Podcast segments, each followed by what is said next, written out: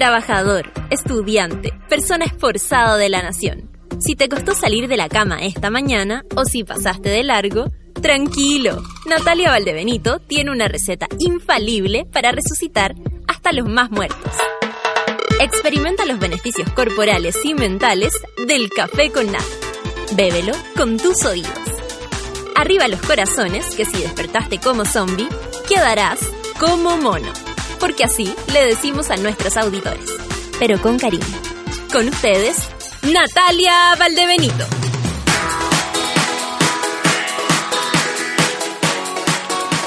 Hola monitas y monitos, está difícil el día de hoy, lo sabemos, por eso suena fuerte. ¡Uh! Ya, ya, ya, levántense, levántense, se acabó la cuestión.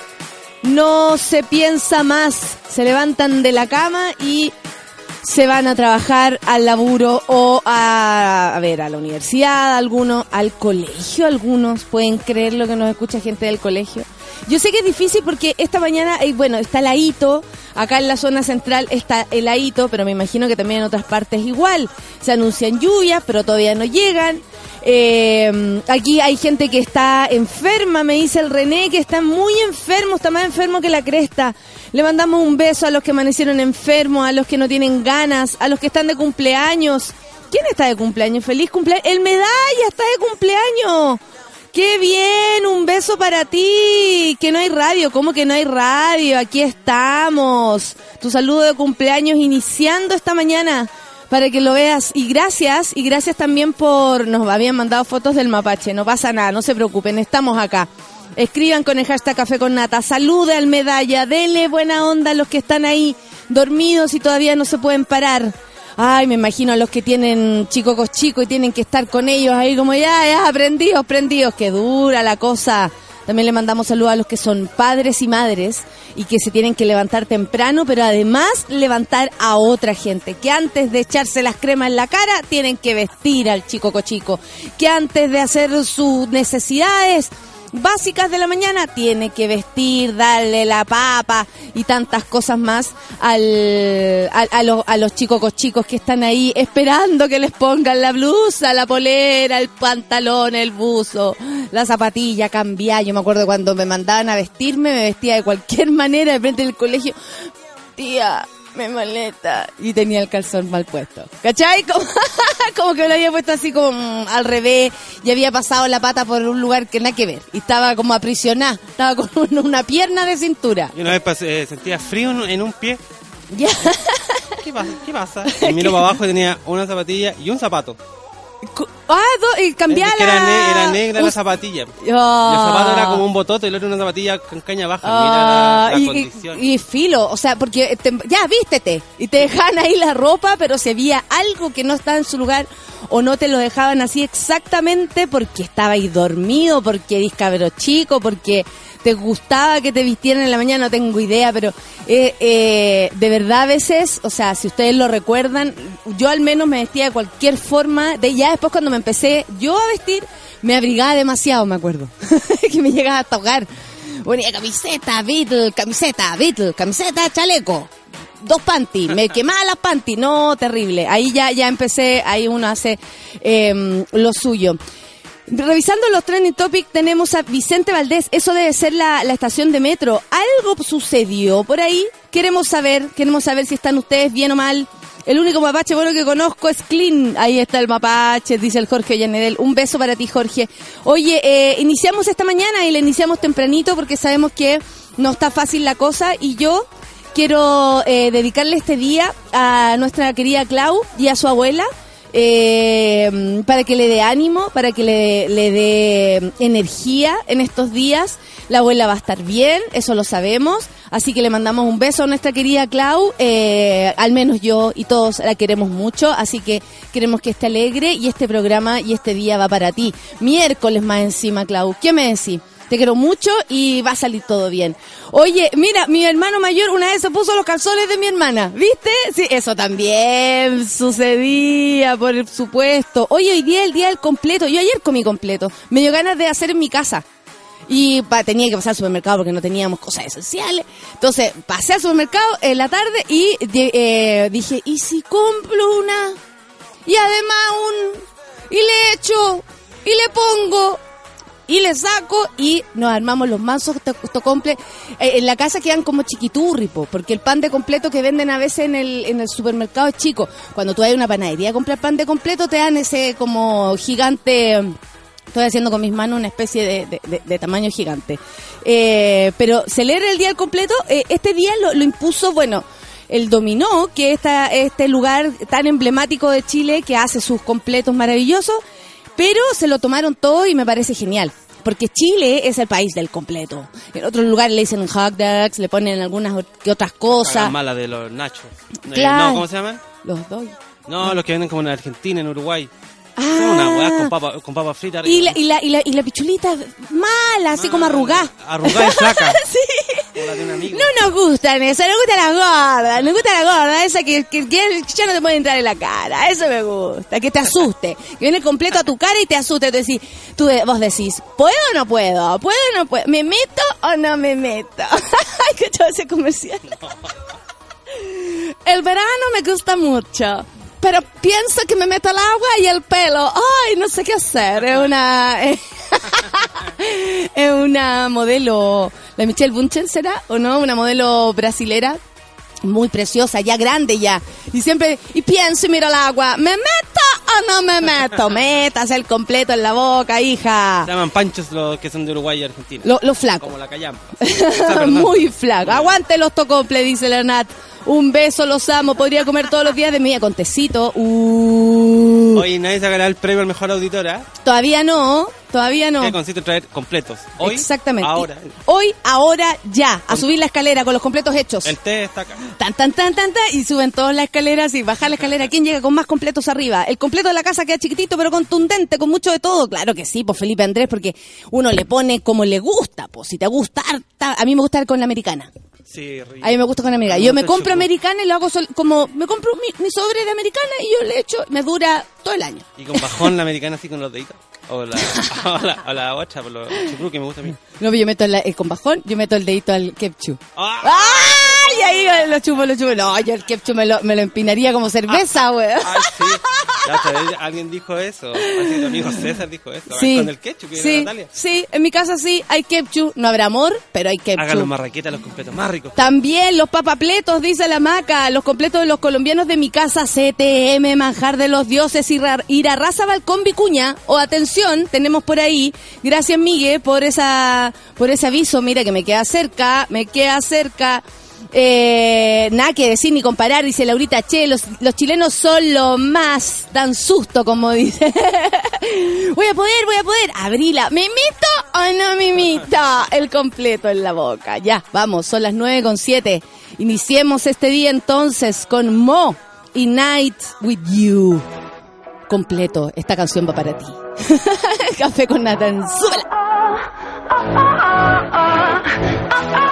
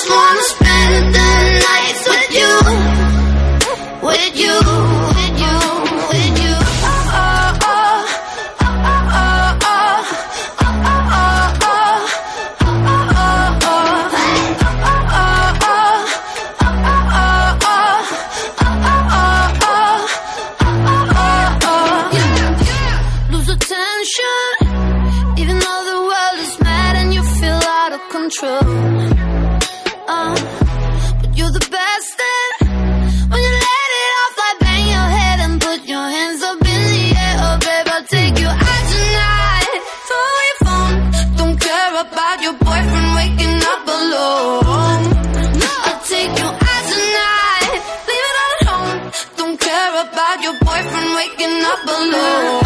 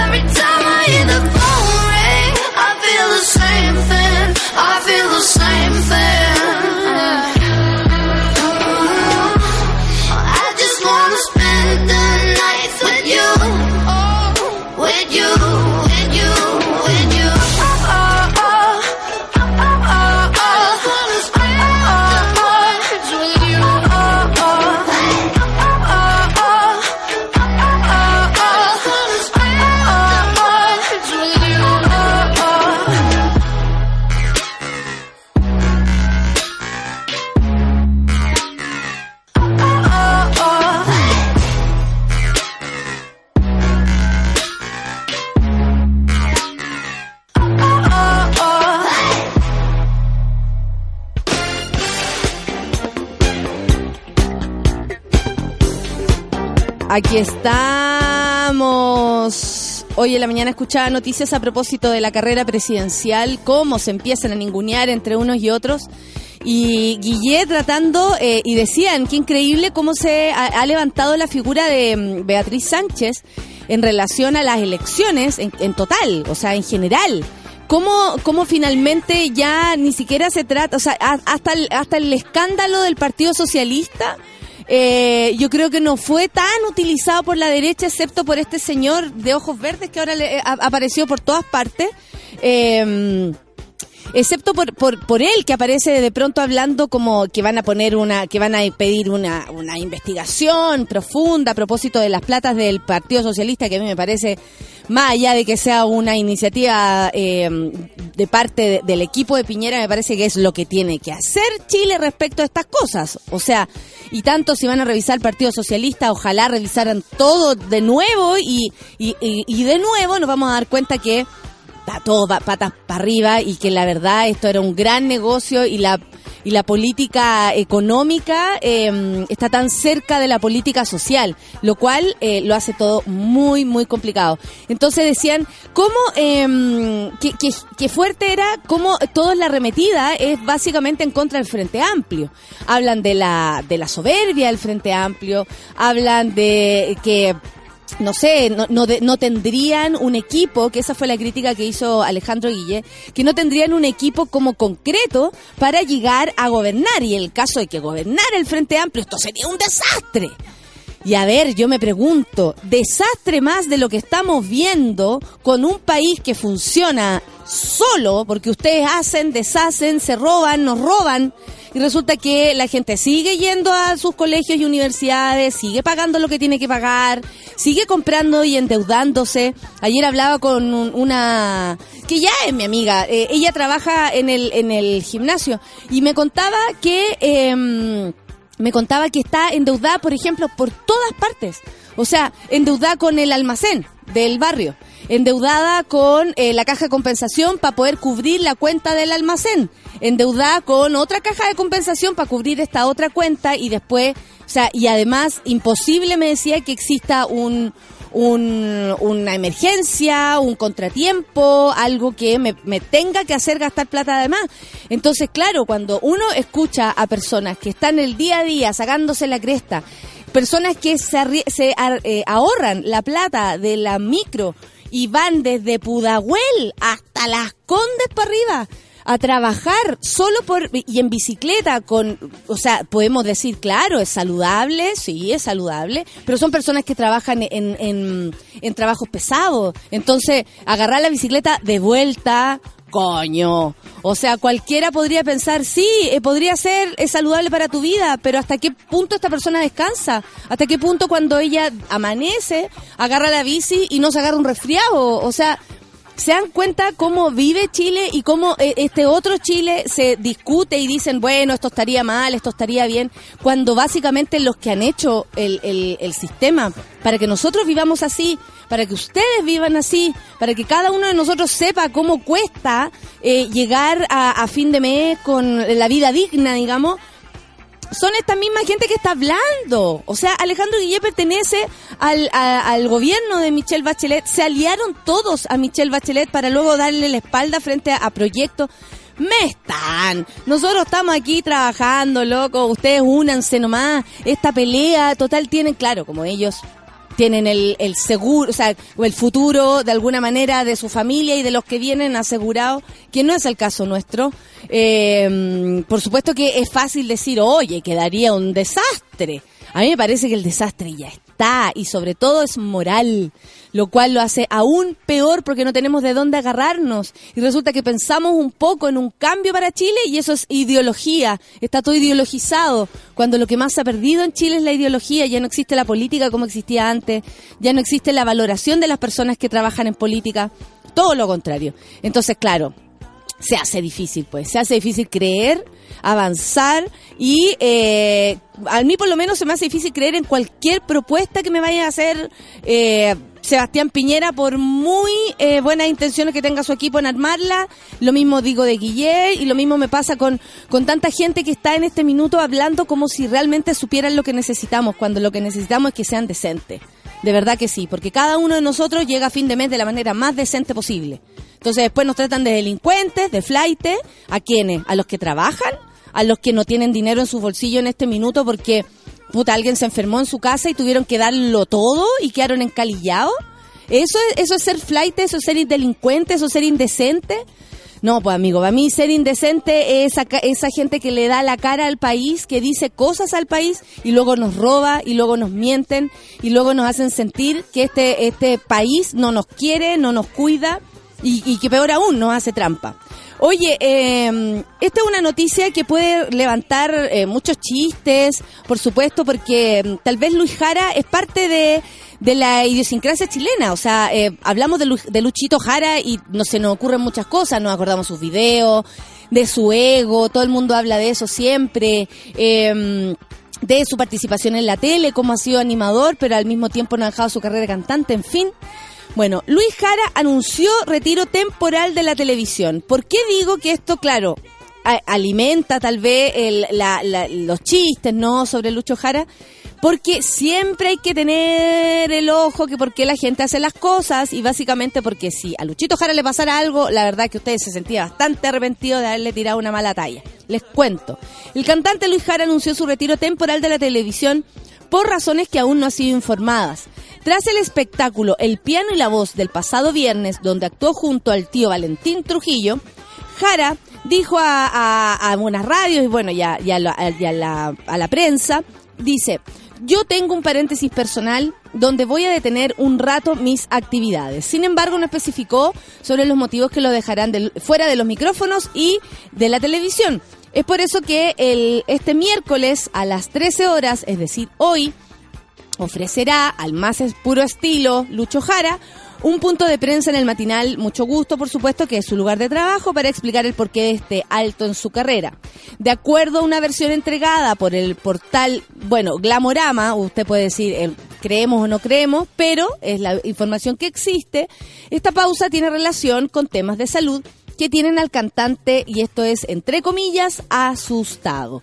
Entonces, eh, me parece que esperemos lo que tenga que decir Luchito Jara y ahí se tiran todas las tallas porque la verdad es que a mí, en lo personal, reírme de la enfermedad de alguien o las dificultades de la vida de alguien no, no va por ahí. Así que yo eh, les cuento esto para que estemos atentos porque mm, Luchito Jara es una figura de nuestro país, pero me parece que habiendo tallas que podrían afectar aún más el estado de lo que fuera que tuviera Lucho Jara, a mí me haría mucha lata. Así que yo por ahí paso, amiguitos. Pero el que no pasó y dejó la grande fue fuerte. Ignacio Sánchez. Usted dirá, ¿quién es este gallo? Bueno, él es el rector de la Universidad Católica. Se refería al rol del Consejo de Rectores, imagínate. Cuando de pronto, esto fue en una entrevista con Radio Duna, Radio Duna, donde, o sea, todo es muy serio, todo es muy así, muy, muy, muy elegante. Muy elegante, o sea, yo les cuento que Radio Duna, Radio Cero, donde se encuentra, de una elegancia.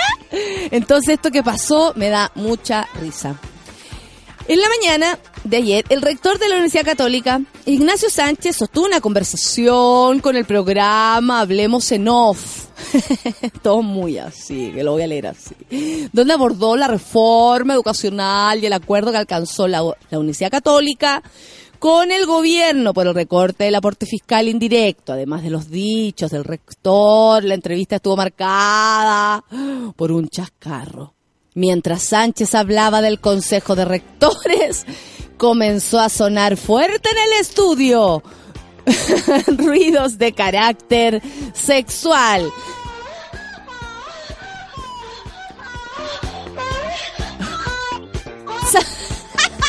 Sánchez primero se desconcertó. Ah, ah, ah, ay, ¿qué hago?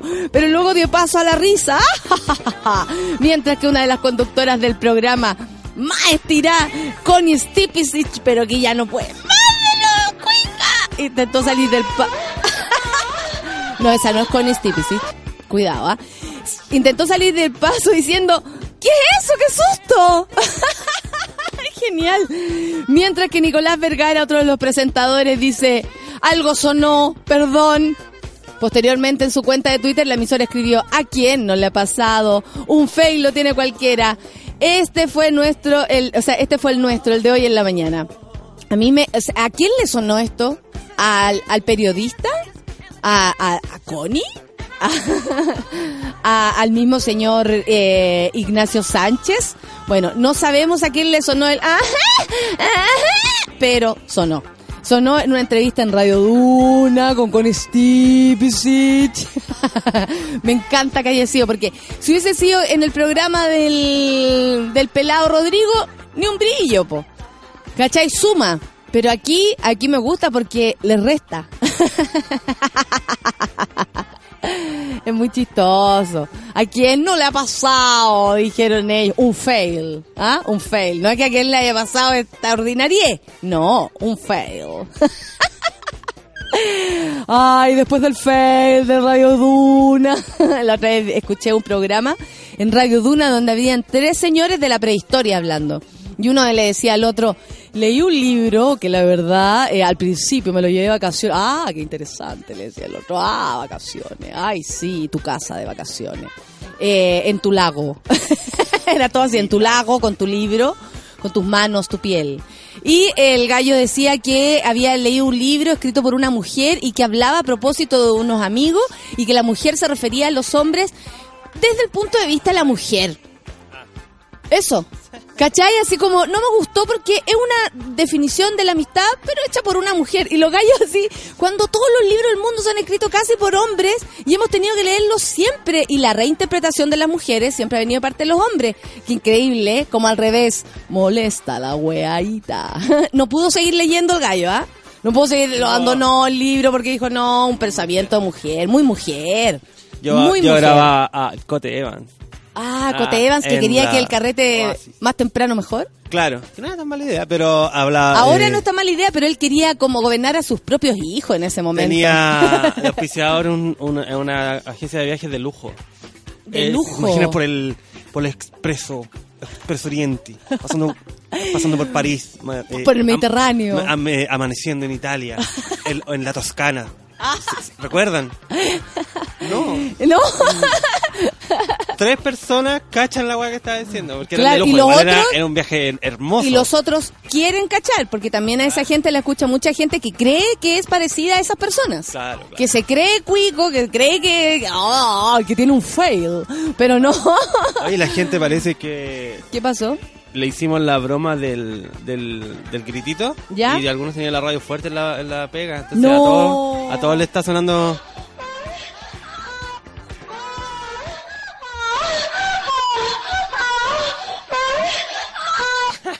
¿Y eso les pasó? ¡Qué maldad! Qué mal. No, y esta calle en realidad está sufriendo, ¿ah? Como que le agarraron justo el pelo en el momento Que, de... que venían desde la retaguardia.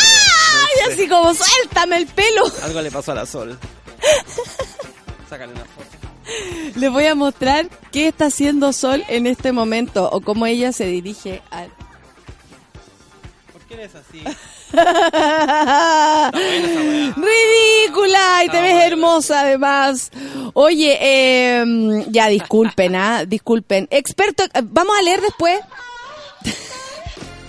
Eso, mucho mejor. Mira, aquí me cuentan que Luchito Jara tiene algo en las cuerdas vocales. Para él debe ser terrible porque él trabaja con su voz en todo lo que hace. ¡Oh! Un abrazo sarcástico a Luchito. No, mentira, un abrazo verdadero. ¿Cómo le fallaron las cuerdas vocales? Eso es realmente dramático. Usted les podrá no gustar, gustar, Lucho Jara, me da igual. Pero siento que, solamente siento eh, comprensión. Lo siento, lo siento, lo siento por ustedes que quieren hacer chistes. ¿Qué es un nail bomb? Les cuento, la bomba artesanal usada eh, en el atentado de Manchester. Ayer salieron muchas noticias, por supuesto que aparecen los héroes a propósito de esto, en fin. Pero esto es lo que nos importa porque básicamente eh, es lo que va cambiando el cómo la policía se enfrenta a las personas después de un atentado. O sea, la vida de una ciudad, la vida de un lugar cambia cuando hay un atentado. O sea, hay una, mm, una alarma puesta eh, naturalmente en todos. Hay un miedo a pasar por los mismos lugares, hay una reconstrucción también social, emocional de parte de las personas. eh, en fin, o sea, no es tan fácil recomponerse y cambia todo. Entonces tenemos que saber qué es lo que pasó. Algunos informes han sugerido que el dispositivo utilizado en el atentado de Manchester era una bomba de clavos. Se trata de una bomba lata, un simple recipiente de conservas y una botella de plástico que se llena eh, de explosivos en su interior y se recubre de clavos. Bueno, aquí cuentan casi cómo se hace. Yo la verdad no tengo ninguna intención en saberlo, pero eh, les cuento porque es increíble cómo eh, no tiene que ser tan eh, sofisticado como lo, piensan. De pronto podemos pensar que esto es tiene que ser sofistiqué. Sin embargo, no. eh, puede ser creado en la casa. Puede accionarse a distancia o en persona, por eso es muy usado en atentados suicidas. El objetivo es causar el mayor número de víctimas en las cercanías de la bomba y es un tipo de artefacto explosivo improvisado. Eh, los denominados artefactos explosivos improvisados son viejos conocidos de los ejércitos occidentales. eh, en Irak o Afganistán. Dispositivos similares también se utilizaron en abril de 2013 en el ataque eh, al maratón de Boston. Eh, todos se acordaron mucho de esa de ese momento. Al parecer tenía mucho que ver una cosa con la otra. se parecen, digamos, ¿no? En el atentado de abril de este año en el metro de San Petersburgo, por si no lo recuerdan, y también en el del metro de Bruselas el 2016. La elección de los terroristas de este tipo de armas se debe a las siguientes razones. Son baratos, fáciles de usar, se pueden adaptar a las contramedidas. Los AIDS se pueden fabricar a partir de componentes comerciales, o sea, lo pueden encontrar en cualquier parte. Muchos de ellos de fácil acceso y empleando avances tecnológicos, aumentar su complejidad y adaptabilidad. Tienen baja probabilidad de ser detectado. Esto es muy raro, ¿ah? Se pueden fabricar de múltiples formas, con diferentes contenedores, modos de envío. La única manera de evitar que un terrorista acceda con ella a una sala de conciertos, por ejemplo, sería colocando arcos metálicos en las entradas. Bueno, ahora hay que hacerlo. Al llevar tanto metal es imposible que pase desapercibido. Sería imposible introducirla, por ejemplo, en el terminal del aeropuerto de un país occidental a partir de los controles de acceso ya empezó el occidente a preocuparse, ¿ah? Como diciendo, ay, esto es un ataque occidente. Le van a ir directo a Trump, tranquilos. Este uso de artefactos explosivos plantearía varios interrogantes, puesto que ya hay eh, un vigor, eh, en vigor medidas para evitar la fabricación de bombas, según los expertos. Particularmente, dicen, es difícil recabar los materiales necesarios para construir un artefacto explosivo casero y evitar ser detectado. Desde los atentados en Londres del 2005 se han puesto en marcha medidas para restringir la compra de materiales susceptibles de ser utilizados para fabricar explosivos. Pero claro, no se pueden dejar de vender clavos. po. no pueden, perdón. No pueden dejar de vender clavos, entonces ahí se pone difícil todo. Ya. Pasando por esto entonces, Meteorología emitió aviso por lluvias en la zona centro-norte. Estaban preocupados si iba a llover para el norte, que es donde más preocupa. Aquí, por supuesto, queda la embarrada siempre. Pero no por eso nos vamos a sentir tan atacados. El punto es que en Coquimbo eh, sí es preocupante, sobre todo si ocurre lo que ocurre después, igual que en Copiapó y en esa zona. Está lloviendo para San Pedro de Atacama, creo, como para la cordillera norte, para allá sí. La Dirección Meteorológica de Chile emitió un aviso de precipitaciones de intensidad normal a moderada en la precordillera entre las regiones de Atacama y O'Higgins a contar de este martes y hasta la madrugada y hasta la mañana, perdón, del jueves. Así, la mañana de este martes comenzaron las precipitaciones en la región de Coquimba. ¿Hay alguien por allá que me escriba y me cuente? las que se extenderán hasta la noche de este miércoles, mientras que en la región de Valparaíso las precipitaciones comenzarán la tarde de hoy martes y culminarán la mañana del jueves. En la región metropolitana, es decir, por acá, las, las lluvias se extenderán desde la noche de este martes hasta la mañana del jueves, al igual que la región de O'Higgins, es decir, para el lado del sur. Eh, donde se finaliza, donde finalizará de precipitar durante la madrugada del jueves, eh, muy parecido a lo que va a pasar acá. Eh, estamos, por supuesto, siempre nos preocupa básicamente porque nuestro país pareciera no estar preparado para aquello. Eso es lo que más no, no, no, no, no sé. Eso es lo único que nos podría. Yo creo que los periodistas no están preparados para aquello. Oye, el otro día cuando no estaban preparados para la restricción. Oye, pero cómo se lanzaron a, la gente, cosa más rara, oye. Eh, Santiaguino, eh, Sobreactúa. sorprendidos por la lluvia. Si dijeron que iba a llover anoche, no estoy No, y si la Michelada nos dice en la mañana de nuevo, menos. Menos. Menos, ya, no, ya uno se sorprende, si existen las aplicaciones también. Cómo llega la gente al baile. Oye, eh, son las 9 con 30 minutos estamos tan puntuales que vamos a hacer honor a eso y vamos a, ir con música porque ya se empieza a armar el panel feminista esta mañana y hoy día tenemos un día muy bonito como siempre con nuestra querida Alejandra Matus, con Andrea Ocampo que todavía no se sube a la escalera y que ya está a punto de llegar. Eh, son las 9.31 y vamos a escuchar a um, Chains. De, ahí siempre me equivoco. Change the Rapper. No problem. Ya, no problem. Ahora ya lo aprendí. No problem. 9 con 31. Café con Atenzuela.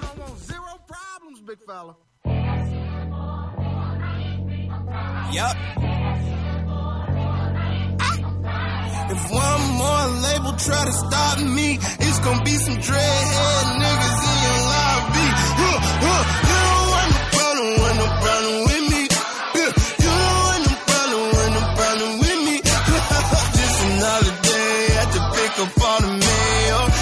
turn.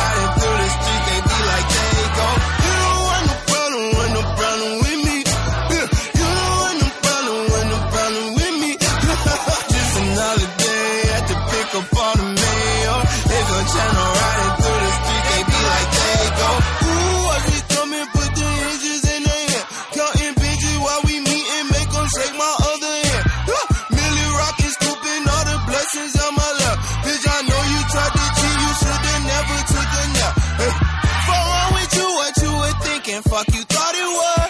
You taught that talk that make a lame ass nigga fall in love.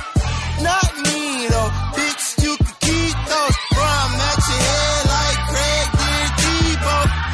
Don't tweak, bro. It's never sweet, oh. My shooters come for free, so if one more label try to stop me, it's gonna be some dreadhead niggas in your lobby. Huh, huh. You don't want no problem, want no problem with me.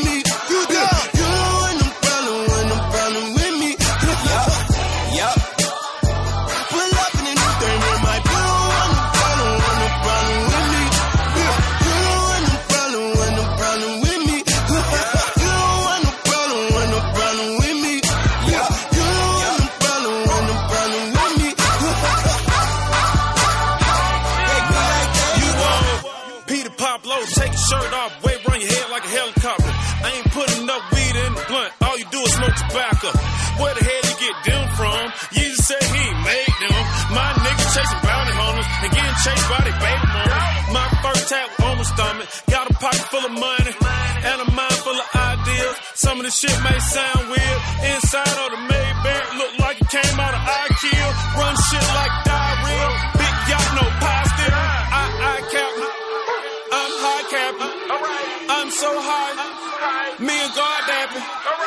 This my blessing. This my passion. School of hard knocks. I took night classes. You don't want no problem with no problem with me.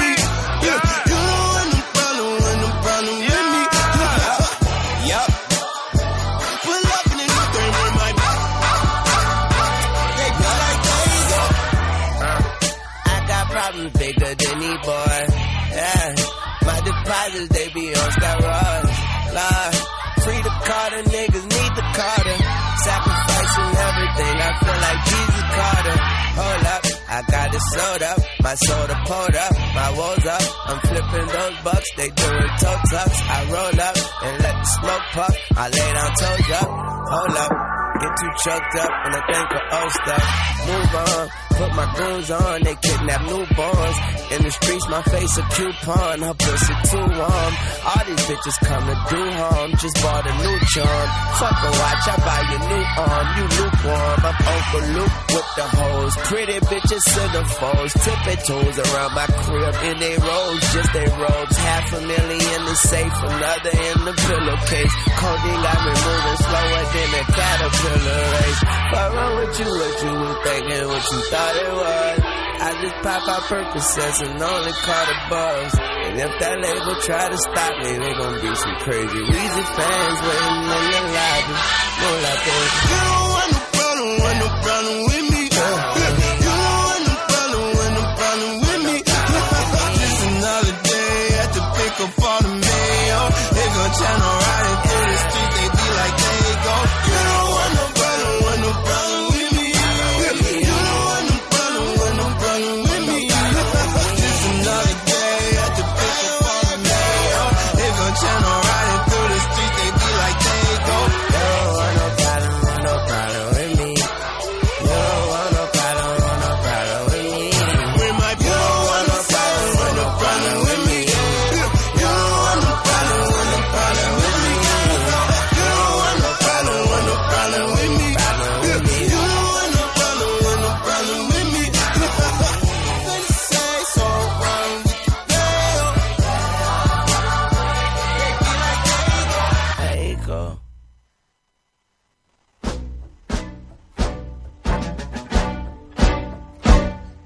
¡Qué entrada! ¡Qué entrada! ¡Qué canción para recibirla a ella, nuestra querida Alejandra Matus! Estamos esperando a la Sol, a la, perdón, a la, a la Andrea. Más allá de eso, igual. ¿Cómo está, Ale? Muy bien. Muy bien. Con el frío. con el frío. Angustiante la cosa, pero bueno. No, pero uno no se puede quejar de un poquito de frío. No, menos, menos no, usted que ha no, en otros países donde la cosa es ruda. Donde hay frío. Donde de hay frío. frío. Menos, menos 20 grados bajo cero es frío. Oh, Sí. Increíble Ese esa cuestión, frío, como que no, no podéis pensar. No, no podéis pensar. Oye, Alejandra, nos sorprendiste con una entrevista a, a Navila. Eh, bueno, me aguanté todas las preguntas para poder hacértelas acá. Y primero, eh, ¿cómo conseguiste?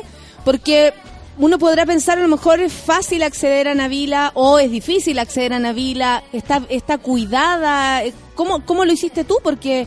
em, no sé si también todos los medios podrían tener esa, esa oportunidad de encontrarse en su living a conversar con ella. No, no es, no es fácil porque mm, no fue fácil, por lo menos a mí no me fue fácil porque primero yo no quería irrumpir en su casa así, aquí te las traigo Pedro y ponerle la grabadora. Entonces hice primero todo un esfuerzo de llegar a través de gente a la que ella le tuviera confianza y que le explicara el propósito de la entrevista y que no era una entrevista para hablar de cuántos pololos tenían y digamos ese tema.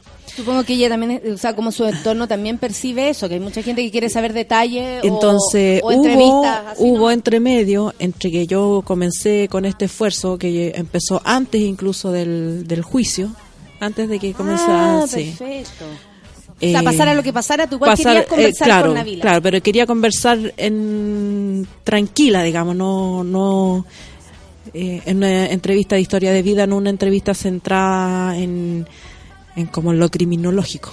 Ya, perfecto. Y mm, bueno, sucedió que entre medio empezó el juicio, que- se puso porque se puso raro. claro que, que una exposición eh, inmensa respecto de ella y además hubo entre medio eh, un par de reportajes que a ella le dolieron mucho y que quedó, por supuesto, con mucha desconfianza hacia los medios. Porque imagínate eh, una, eh, una mujer como ella que no tiene eh, la cultura mediática que puede tener alguien en Santiago, que sabe distinguir líneas editoriales o propósitos o, o qué sé ¿De yo, dónde viene? dónde ¿De dónde viene lo que viene? Eh, Claro. Eh, entonces que le sacaron unas fotos que ella no sabía que iban a aparecer. En Ah. fin, entonces eso además complejizó aún más. Eh, tampoco ella podía tenía por qué saber que yo iba con un propósito distinto, digamos. O sea, para eh, en- en su- ella no podía hacer la diferencia, Claro, en su no mundo tampoco te no, no conocía a ten- ti. Claro, no tenía los elementos para decir si esto quiero hacerlo o no quiero hacerlo. Entonces estuvo en peligro la entrevista hasta último minuto. Eh, de hecho, su primera respuesta, yo estando ya en Coyhaique, había dicho que sí, después que no, yo estaba ahí. Me quedaban seis horas para volver a Santiago y fue terrible. Eh, pero eh, logré persuadirla de que me escuchara, por lo menos de que escuchara lo que yo quería hacer y al final eh, bajó sus defensas y, y me permitió entrevistar. De todas maneras, yo creo que tú también entiendes, o sea, percibes muy, muy bien el por qué esa desconfianza. Por supuesto, o sea, o sea, te acercaste también desde ese rollo. De, de- de- claro, no, eh, digamos, yo estaba esperando poder eh, convencerla y persuadirla, pero no imponerle ni tratar de como hacerle una trampa o, o disfrazar una conversación de o entrevista. sea, como que igual tenía Claro. que tener esa doble preocupación por su confianza, como Exacto. mantener constantemente su confianza. No es como una entrevista que tú me preguntas cosas Claro, sobre... o, o que si no me dais la entrevista igual te meto la grabadora, ¿cachai? Claro, te hago un par de preguntas y la armo igual. Claro, claro. Sino que era... eh, era Y para ti, Ale, y para ti entrevistarla, porque más allá de tu carrera eh, como periodista, que creo que, eh, por supuesto, esto aporta para ti y tanto le aporta a ella, eh, ¿qué, qué, por qué tus ganas? ¿Por qué tu intención de ir a entrevistarla, de, de- de encontrarte con ella? Porque yo creo que tú tienes una visión súper eh, grande del periodismo. Entonces también podrías haber dicho, no, yo voy a esperar. No, le vamos a dar un... ¿Cachai? ¿Por qué, por qué fuiste hacia ella?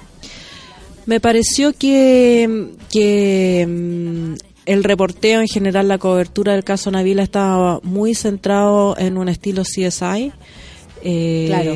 La prueba o, el- o- la nueva teoría del caso Navila o, o- o contrastar la teoría de la fiscalía con la defensa. Aparte que te- Eh, eh, todo, esto que tenía solamente un sospechoso y no existiera tampoco otra, otra por ejemplo, bueno, si no es él, es este. eh, claro. O sea, era muy Era- cerrado todo. Era, y claro, como te digo, en, en las conversaciones que uno escuchaba o en, o en, en- en lo- la discusión, en los matinales, todo era, eh, eh, todo el mundo transformado en médico legista, en, en- Todos sabían más. pero no, no en ella como persona. Y a mí me parecía que era un aporte a la discusión conocerla a ella, conocer su historia, antes de ser Navila Rifo la mujer a la que le sacaron los ojos, digamos que cuál es la historia de Navila Rifo y ese era y como no lo había visto publicado ni reporteado en ninguna parte me parecía que ese era un aporte que se podía hacer desde la revista Claro, Paula y, y- y sin ese, ese toque como morboso de, de saber como la otra cara, ¿no? ¿Quién es realmente? Que es una persona... Claro, lo que pasa es que eh, decir que algo es morboso o no también depende del juicio del, del que lee, pero que lee, ya. pero pero en este caso eh, es la curiosidad legítima. Yo creo que cuando uno tiene una curiosidad legítima en conocer a alguien y conocer lo que ha sido su vida, el morbo desaparece, porque no estás tratando de demostrar que ella es algo o, eh, o no es cosa, algo. claro. sino que es la curiosidad legítima de, De cuéntame tu versión. historia, cuéntame tu historia. Perfecto. Sí, mira, el material ya está disponible. El Miguel también estaba preguntando y lo subió la Sol a- al, al, bueno, a, arroba sube la radio, eh, donde están los nuevos ojos de Navila. Eh, la conversación con ella, cómo, cómo más allá de, de- A mí me llamó mucho la atención cómo ella se fue levantando todo este proceso, ¿no?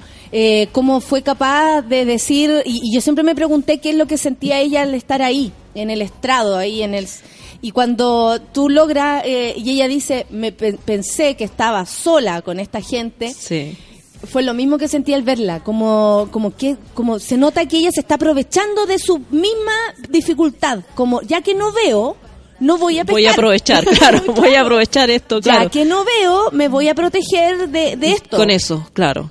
Eh, sí, y esa era una como una, una pregunta también como legítima que yo Sí. tenía así como una simple curiosidad porque fue muy impactante. Yo lo estaba viendo ese, esa mañana en, en el matinal cuando estaban estas transmisiones en directo que la vi levantarse los lentes, primero el gesto de levantarse los lentes y exponer sus ojos eh, vacíos con prótesis, digamos, pero vacíos de, la- de los ojos que tenía antes. Eh, y luego decir, ¿y qué tiene que ver mi vida sexual con esto, con lo que me pasó? Sí. Que fueron súper eh, como dramáticos, fueron momentos que uno hubiera dicho, a lo mejor esto estaba preparado. Claro, O a claro, lo mejor claro. ella pensó, lo, si me preguntan, claro, si me preguntan esto voy a decir. Y entonces yo por eso le pregunté que cómo, cómo se preparó para eso y, y me dijo lo que lo que está ahí en la sí, entrevista. sí, que... me llamó mucho la atención y que pro- y probablemente tú, yo, algunos percibimos, que era Claro. como que fuerte esa seguridad que ella demostró en un momento y uno dice, claro, se aprovechó, pues, se, Claro, se cubrió la cara. Se cubrió gracias a que no veía que toda la gente tampoco eh, sabía que en cada casa estaba el televisor prendido o probablemente lo sabía, pero era imposible como dimensionarlo. Entonces Exacto. tuvo esa seguridad para responder y esa asertividad para, para dar esa respuesta que, que desarmó toda una serie de teorías conspirativas. Hasta ahí y- y- llegaron, Hasta ahí ahí llegó, ahí hasta llegó el, el Una- chanta, el analista chanta. un digamos. trabajo pero acabado Claro. que hizo el, el periodista, o sea, el, perdón, el, el abogado, ya Ay. vamos a darle a este punto Al y ella lo anuló. Lo anuló de una, claro. Y eh, la- la- eh, yo la otra vez le, le- te contaba que el Carlos Gajardo, el fiscal, decía es la mejor respuesta que he escuchado porque es, es un elemento además que siempre se utiliza, la vida sexual de las personas, Claro. sobre todo de las mujeres. Claro. Oye, le damos, a propósito de vida sexual, le damos la bienvenida a la persona con más vida sexual de esta radio, Campo. No lo sabemos, no lo sabemos. Habría que investigar. Vamos, no sé. Quiero, Pero lo quiero la evidencia, quiero la evidencia. Hallarte evidencia. Eso, ¿viste? ¿Viste que tenía Esa razón? es mi Andrea. Pero es que tenéis que ver en las Instagram Stories. po, Ah, yo no. A mí me llegó, yo llegué hasta Facebook. A Instagram me no, supera. tú llegaste también a WhatsApp. WhatsApp, no, Sí. pues WhatsApp y Facebook, hasta Ah, ahí ya. pero según la, según la entrevista a los jóvenes Te eh, manejáis seca, eh, yo encontré seca. Facebook eh, ya es como es de los tatitas. es patatita. Sí. Sí, Igual hay versiones tatitas para WhatsApp. ¿ah? Sí, no, sí, sí. escribiendo. Alejandra, escribiendo. con la- sí, ay, ti, ti, ti, ti, escribiendo. Después retrocede. manda pi, pi, esos pi, pi, pi. mensajes de los ángeles y cosas así. Te va a Ah, llegar plata, claro. Mi mamá la cadena. manda todo. La las cadena, cadenas, la sí. cadena. Sí, hoy te voy a ver. Y yo, hoy, pero no, mi mamá no viene hoy día. Soy San Expedita. Ah.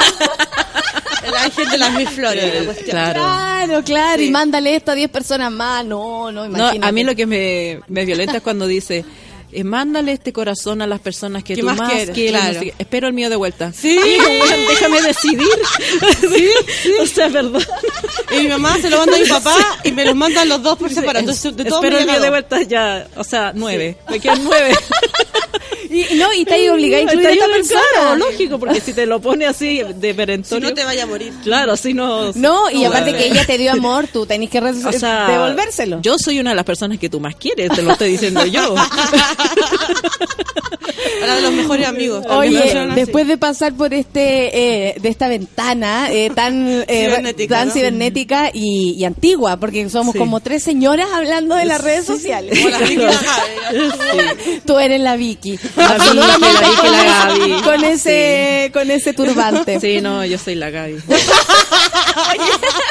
Y el, y el Mario, que el y llamaba por teléfono al Mario. Amo a esas dos actrices.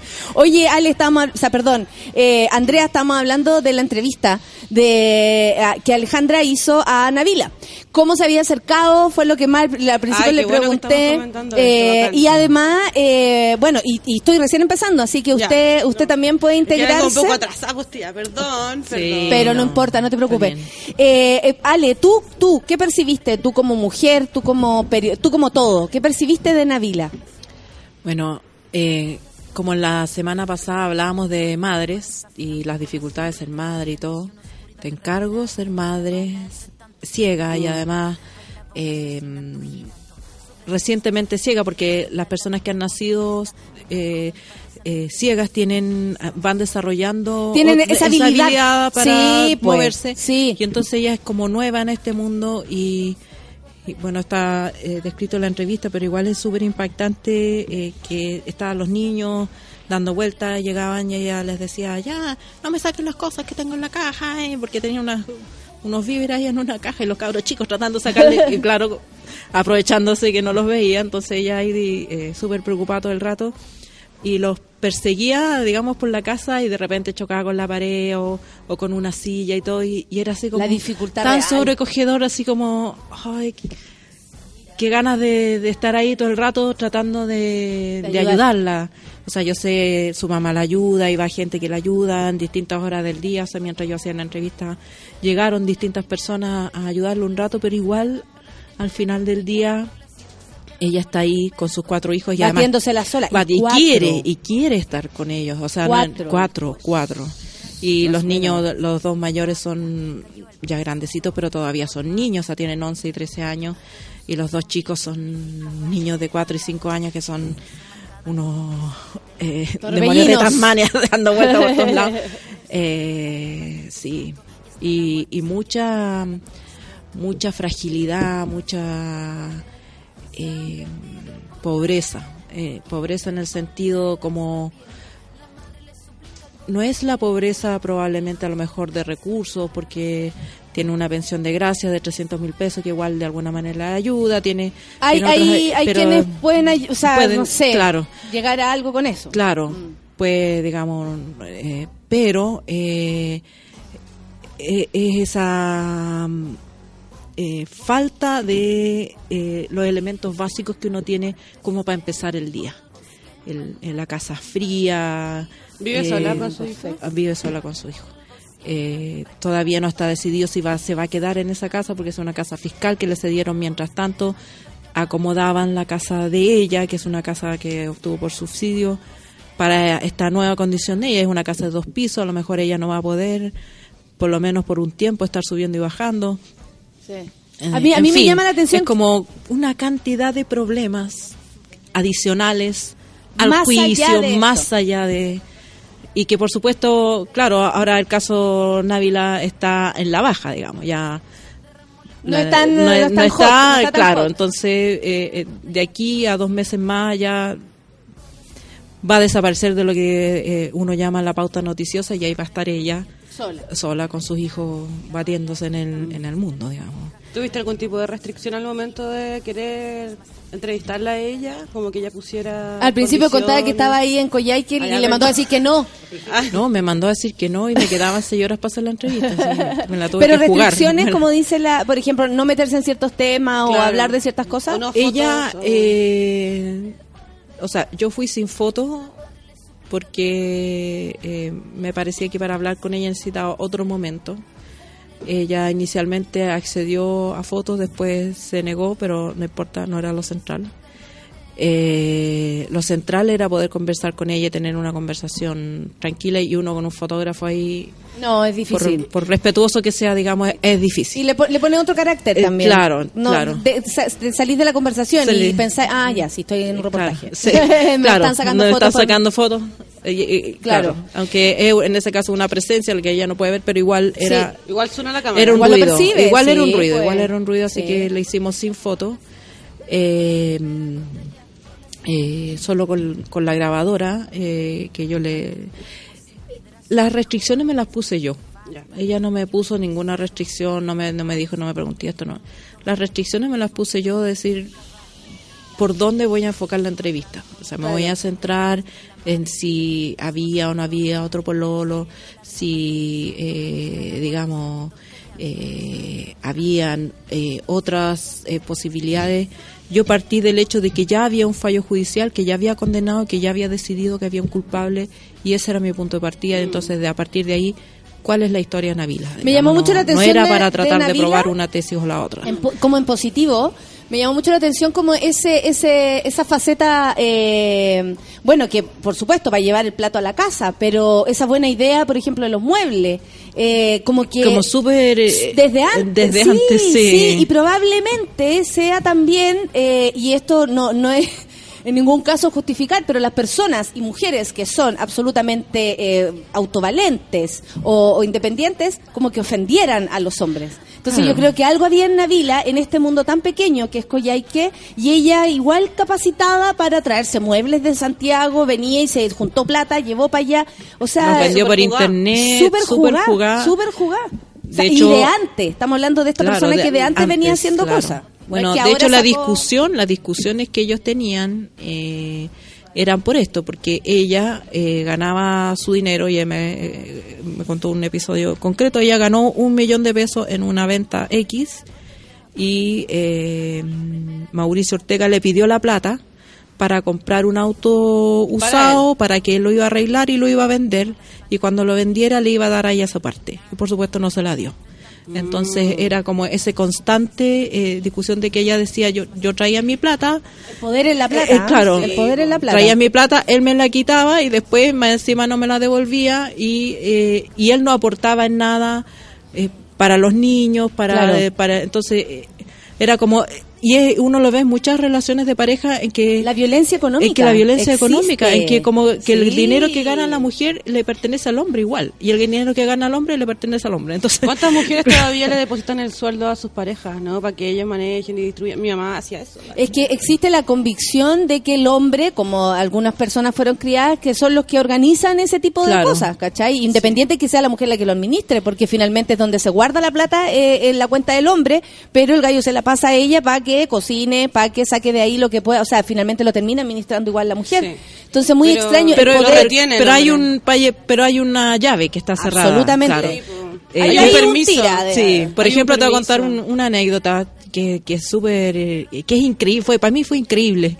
Eh, nosotros quisimos abrir una cuenta de ahorro para mi hijo para cuando salga del colegio. Ya.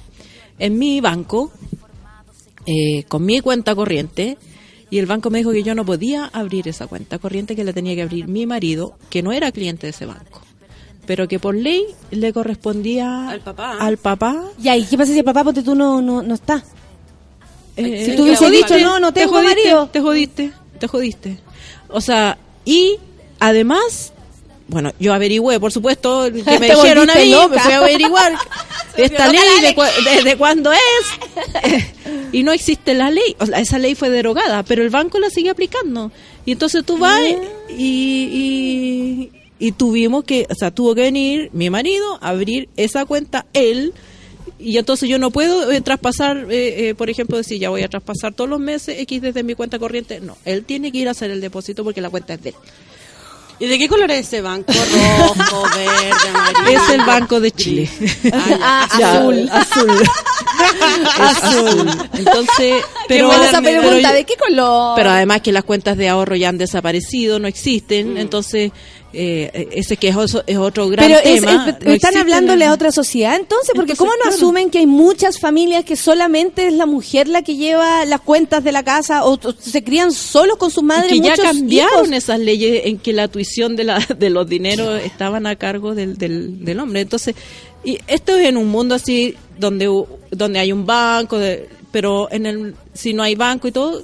Eso es violencia, eso es violencia sí, económica igual. La, la cultura es que el hombre maneja la plata. Entonces, claro, como volviendo a Návila, eh, eh, es cierto lo que tú dices, era eh, esta lucha de ella Sí. por, por, por afirmarse en su derecho a administrar sus platas y, y, digamos y demandar de él que se hiciera cargo de, de lo que le correspondía de los gastos de la casa. Bueno, y también pasarlo bien, y tomar, y bailar, y todas las Sí. cosas que una mujer salir con hace. su hijo y o sea es que ese es el punto Obvio. las personas Todo también eso está castigado. no y, y- y si tú lo pensáis bien Navila vivía para trabajar o Sí, sea son personas que tienen que estar todo el día Para pensando eh, qué hacer para Claro, para sobrevivir y luego que lo logran aparece este señor y le dice tráeme la plata porque yo veré cómo lo hacemos Sí, o sea, amigas, O sea, por favor, no hagan eso, entregarle la plata a su pareja. Por favor, así como todas las que están escuchando, es que yo creo que esto es importante, ¿sabéis? Porque Sí. todavía se repite este modelo.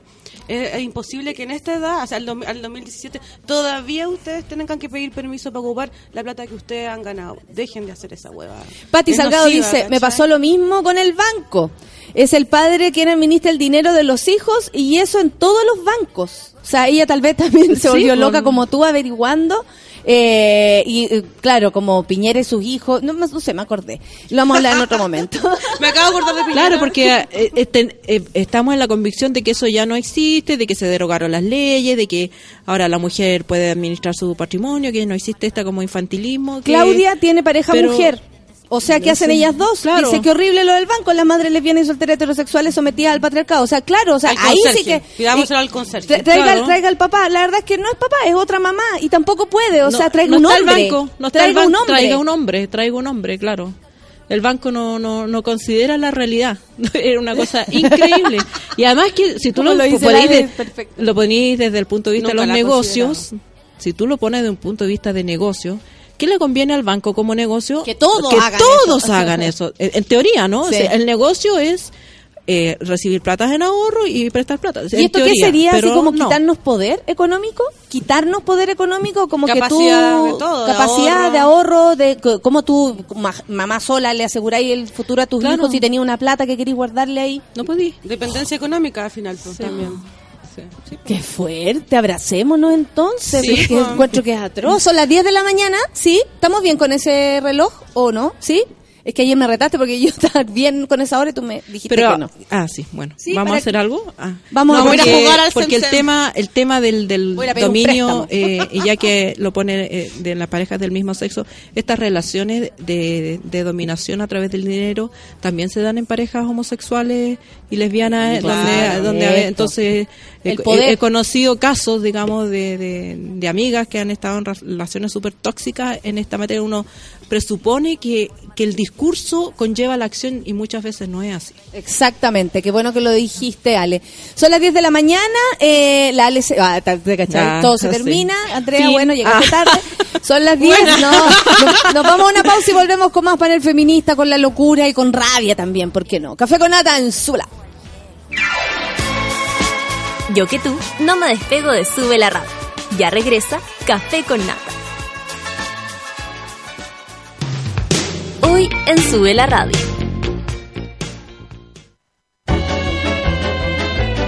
De lunes a viernes, a partir de las 13 horas, Isidora Ursúa y Javiera Acevedo te acompañan en tu break de almuerzo en el delivery de Sube la Radio. Noticias, datos y locura. Directamente a la puerta de tu casa. Por Sube la Radio y en otra sintonía.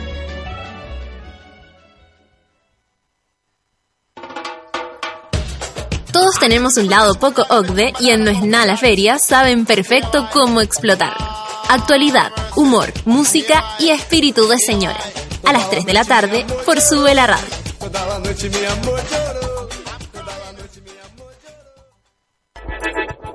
Llegó la hora en Sube la Radio.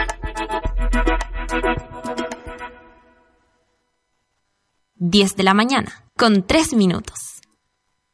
¿Cansada de los vellos encarnados? ¿De gastar tiempo en tratamientos sin resultados? Ven por tu evaluación gratuita a Clínica Cela, expertos en tratamientos láser. Ven y prueba nuestros tratamientos y ofertas en depilación láser. Contáctanos en el 600 75 73 600. Clínica Cela, 10 años de experiencia en tratamientos láser. Cela.cl.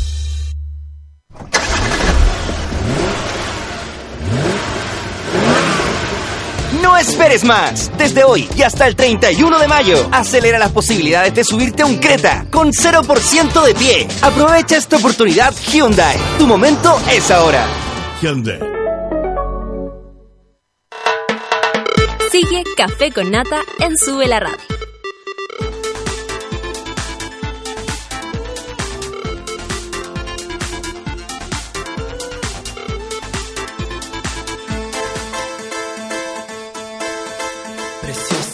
Preciosas, imaginando tu piel lisa, tersa, suave, tal como la piel de una guaguita. Esto es posible gracias a los tratamientos de depilación láser que Clínica Cela tiene para hombres y mujeres. Así que atrévete, evoluciona www.cela.cl y dile chao a los pelos por fin de todas las cuerpas. Desde hoy y hasta el 31 de mayo aprovecha la oportunidad Hyundai y acelera de 0 a 100 las posibilidades de subirte a un Creta. No sabré yo lo que es eso. Con un 0% de, pie, apúrate. Tu momento es ahora con Hyundai. Y estamos acá, vamos a hacer arder Chile, como todas las mañanas de los días. Ay, ay, ay. Ay. ¿Aló? Ahí sí. Eh. Juiciosa, eso quería decir. ¿Cómo, cómo le va? Eh, bueno, estábamos hablando en la entrevista, pero pero tómese el micrófono, Andrea, si usted quiere preguntar algo, decir algo, yo me como mi pan con palta por mientras. No sé, me dijeron que hoy día íbamos a hablar, eh, íbamos a venir las chicas de fútbol, ¿no? Que- Pero eso viene después. Ah, ya, entonces eh, hago otra pauta yo ahora, en este momento. Usted, No, habla- que usted como hable de lo que quiera y usted- pregunte lo que quiera. Es que no me den tanto mire. espacio porque sabes que gente nerviosa en este No, escuchando este programa. No me apretí mucho, por favor, Alejandra, porque yo soy más Yo- escuché de falta que la Natalia. Soy la niña símbolo de la libertad de expresión, así que hable nomás. Hasta lo yo. Soy la niña símbolo de la libertad de expresión. Y mira quién trabaja. Oh. pelúa, saludos, Viviana. no, pero no importa. Oye, eh, eh, dejémosle ahí un abrazo sarcástico para Viviana. Un abrazo imaginario. Eh, estábamos hablando de la entrevista De Návila eh, de Návila con, con Lale y bueno, hablamos eso de, de cómo ella eh, desde antes era una mujer fuerte. No es que ella se haya hecho fuerte con esta situación, No, claro. más allá de lo que de, de la evolución que esto le provoca. Fuerte y, y frágil al mismo tiempo. Es una, ella es una sobreviviente, pero las heridas que tiene son sobrecogedoras. O sea, la- la- su infancia. eh, eh, yo quedé helada cuando ella me dijo que ella nunca ha sido feliz. Sí, Nunca sí, es muy fuerte. O que vida. nunca había tenido Y que sueños. no- que de niña nunca tuvo sueños porque era tan pobre, todo tan difícil, tan tan poco cariño, tan digamos, desamparada que no tenía sueños. Y eso no está tan lejos de nosotras, de, de las mujeres que somos hoy, digamos. Nuestras abuelas probablemente tampoco tuvieron sueños, Sí. Probablemente fueron muy pocas veces felices, ¿cachai? Es Conocían que, es que sí, la maternidad. y la otra, vez, la otra vez me preguntaban qué, qué pasa con el feminismo, cómo tú te hacís feminista, y yo llegué a una conclusión demasiado más sencilla, como incluso para mí, mirando a mi madre, Mm. escuchando a mi mamá, estando atenta a lo que fue la vida para ella, como mujer en este mundo hace 30, 40 años atrás. O sea, eh, si nosotros nos vamos a ese punto, ¿quién de la... ma- O sea, cuando la otra vez le decía a una niña, ve si tu madre es feliz. Mírala, pregúntale. eh, o le preguntaste antes cuando eres chica, porque a mí, por ejemplo, siempre me, me motivaba este tema. O sea, creo que venía en mí, pero no lo sabía, no lo tenía como, como palabra, como concreto, digamos, Claro. ¿no? Pero siempre me llamaba la atención eso, como, eh, como la diferencia entre cómo mi padre se divertía, cómo mi mamá se divertía. Siempre me llamó mucho la atención eso. Que mi o, papá sí- o había salía de un noche, que mi espacio mamá de no. diversión autorizado, claro. O sea, como a- eh, por añadidura, mi viejo sí se divertía el viernes o sí salía una vez a la semana y yo me acuerdo de pensar muy chica, qué distinta es mi mamá a mi papá. Sí. O sea, sus vidas, cómo, o sea, desde ahí para adelante uno dice, claro, reflexionemos, cachemos cómo no, no, no, nos levantamos en la mañana, quién era el que se levantaba más contento, quién, ¿Quién es que acor- se levanta más temprano? Más Era el que se temprano. compraba ropa nueva. En mi casa siempre fue así. Mi papá se compraba como los vestones para ir a trabajar al banco, que también trabajaba en un O sea, todo, Ya, todo toda banco, no conduce al banco. y mi mamá era la que no se compraba ropa. Yo me acuerdo que ella estuvo años con una polera de la un Dálmata. Bueno, Ana, me estáis hueviando, ¿cachai? Como años, ¿cachai? Y eran como cumpleaños de un año. Yo tenía, onda, cinco años. Después el cumpleaños de los seis años. Después del siguiente. Y mi mamá con el mismo polera, ¿cachai? O sea, se parece a nuestra foto de ahora. Bueno, para que la vayan viendo. Para que la vean que se parece a la de la Todo se repite. Todo se repite. Foto de archivo. No, pero de verdad, o sea, es mirar, a- y ahí es donde nosotros también pensamos en Navila, en Návila, que eh, ella dice, nunca tuve sueños. ¿Cuántas mujeres, como dice la Andrea, eh, se han Todavía enfrentado a la vida así?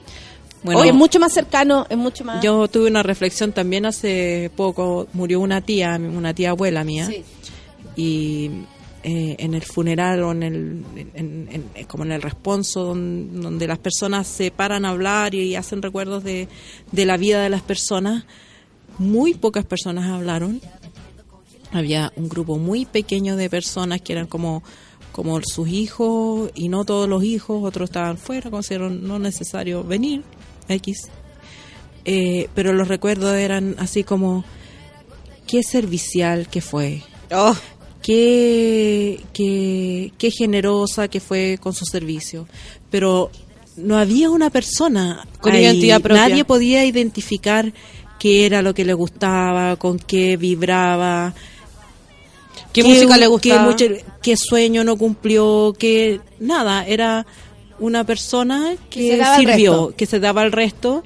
Y ese es su gran valor. Y ese, era, y ese, eso fue su gran valor y, y, y la gente no pudo decir mucho más que eso de ella, después de una vida larga, porque digamos no murió anticipadamente, fue una vida larga. Y entonces yo pensé, ¿cuánto, cuánta soledad en el corazón de esa tía? que probablemente sí tenía sueños, sí ha- había algo que ella imaginó que hubiera querido ser y no fue, pero si no, en el no servicio estaba al otro había una intención de muchas cosas más. Claro, probablemente. ¿Cachai? De realización, de amor, de recibir amor de vuelta. De... Igual eso se conecta con una columna que tú escribiste que nos mandaron otro día las chiquillas, que era sobre las nanas.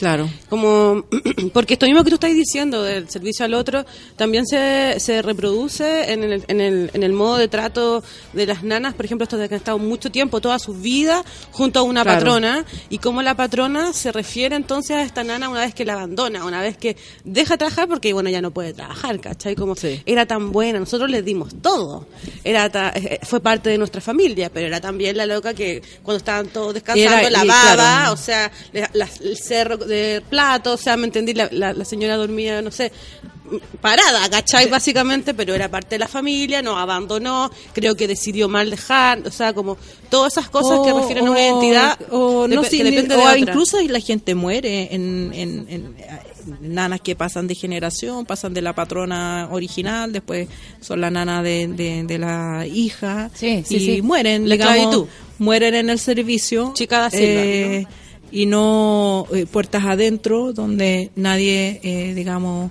Tiene eh, límite. eh, y aunque, digamos, aunque tenga una vida cómoda, aunque tenga una vida cómoda, aunque tenga una habitación cómoda, una tele de más pulgadas que, que una nana de, normal, igual es una vida prestada. Entonces la gente dice, es como de la familia. Y el cómo hace toda la diferencia, porque es como de la familia significa que yo no, no sé lo que es ella aparte de servirme. Aparte de servirme y de, y de lavar nuestras ropas y de cocinar para nosotros, ¿quién es ella? ¿Qué hubiera querido ser si no hubiera tenido que trabajar en esto?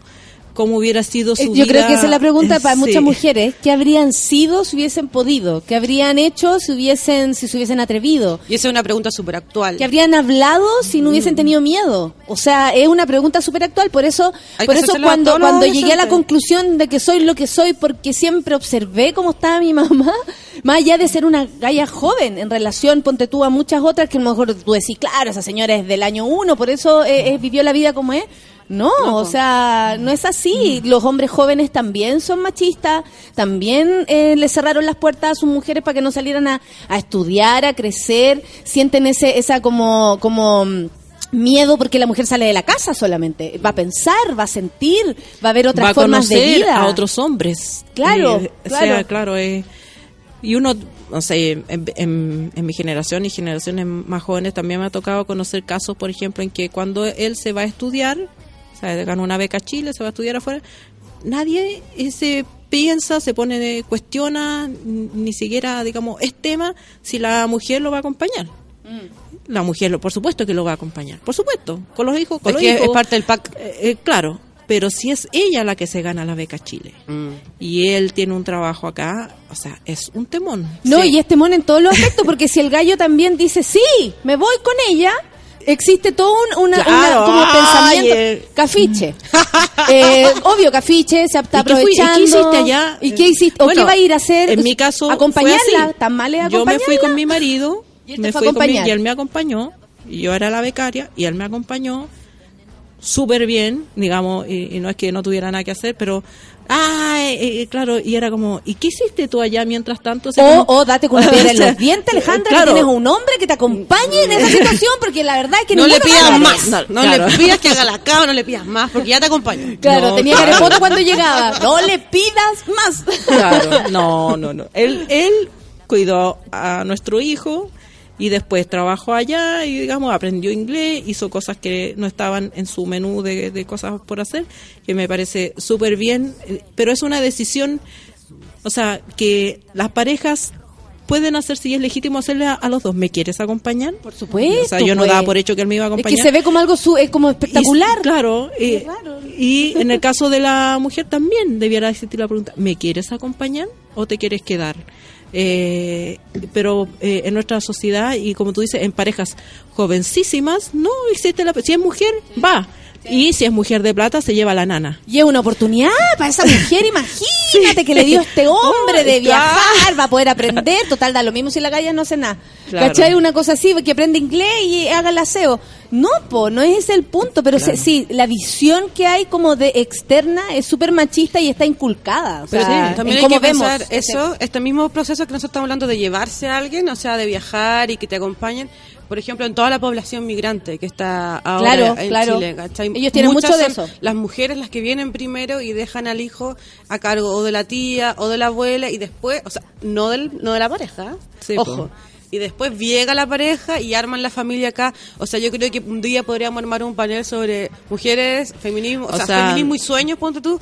Y habría que tener a un inmigrante aquí que sea capaz de decirnos en qué medida ese viaje que ha gatillado, que ha partido de un sueño, llega acá y cómo se transforma ese sueño también. Además. Claro, se va y, cómo, y cómo, lo, cómo la fantasía choca con la realidad, porque eh, parten, eh, en- en- entre comillas, con un sueño, una aspiración, voy a ir para allá, voy a ganar dinero, mi hijo va a poder tener un mejor Hay un colegio. sueño como superlativo, mejor- no- no es tan claro, y- inmediato también. Y es como, es como fantasioso en el sentido de que los niños no necesitan eh, eh, no solamente eh, un plato de comida, necesitan a los adultos significativos a su lado. Entonces, ¿qué pasa con esa relación madre-hijo cuando la mamá los deja a los 3, a los 5 años y vuelve, si es que vuelve cuando el niño tiene 10?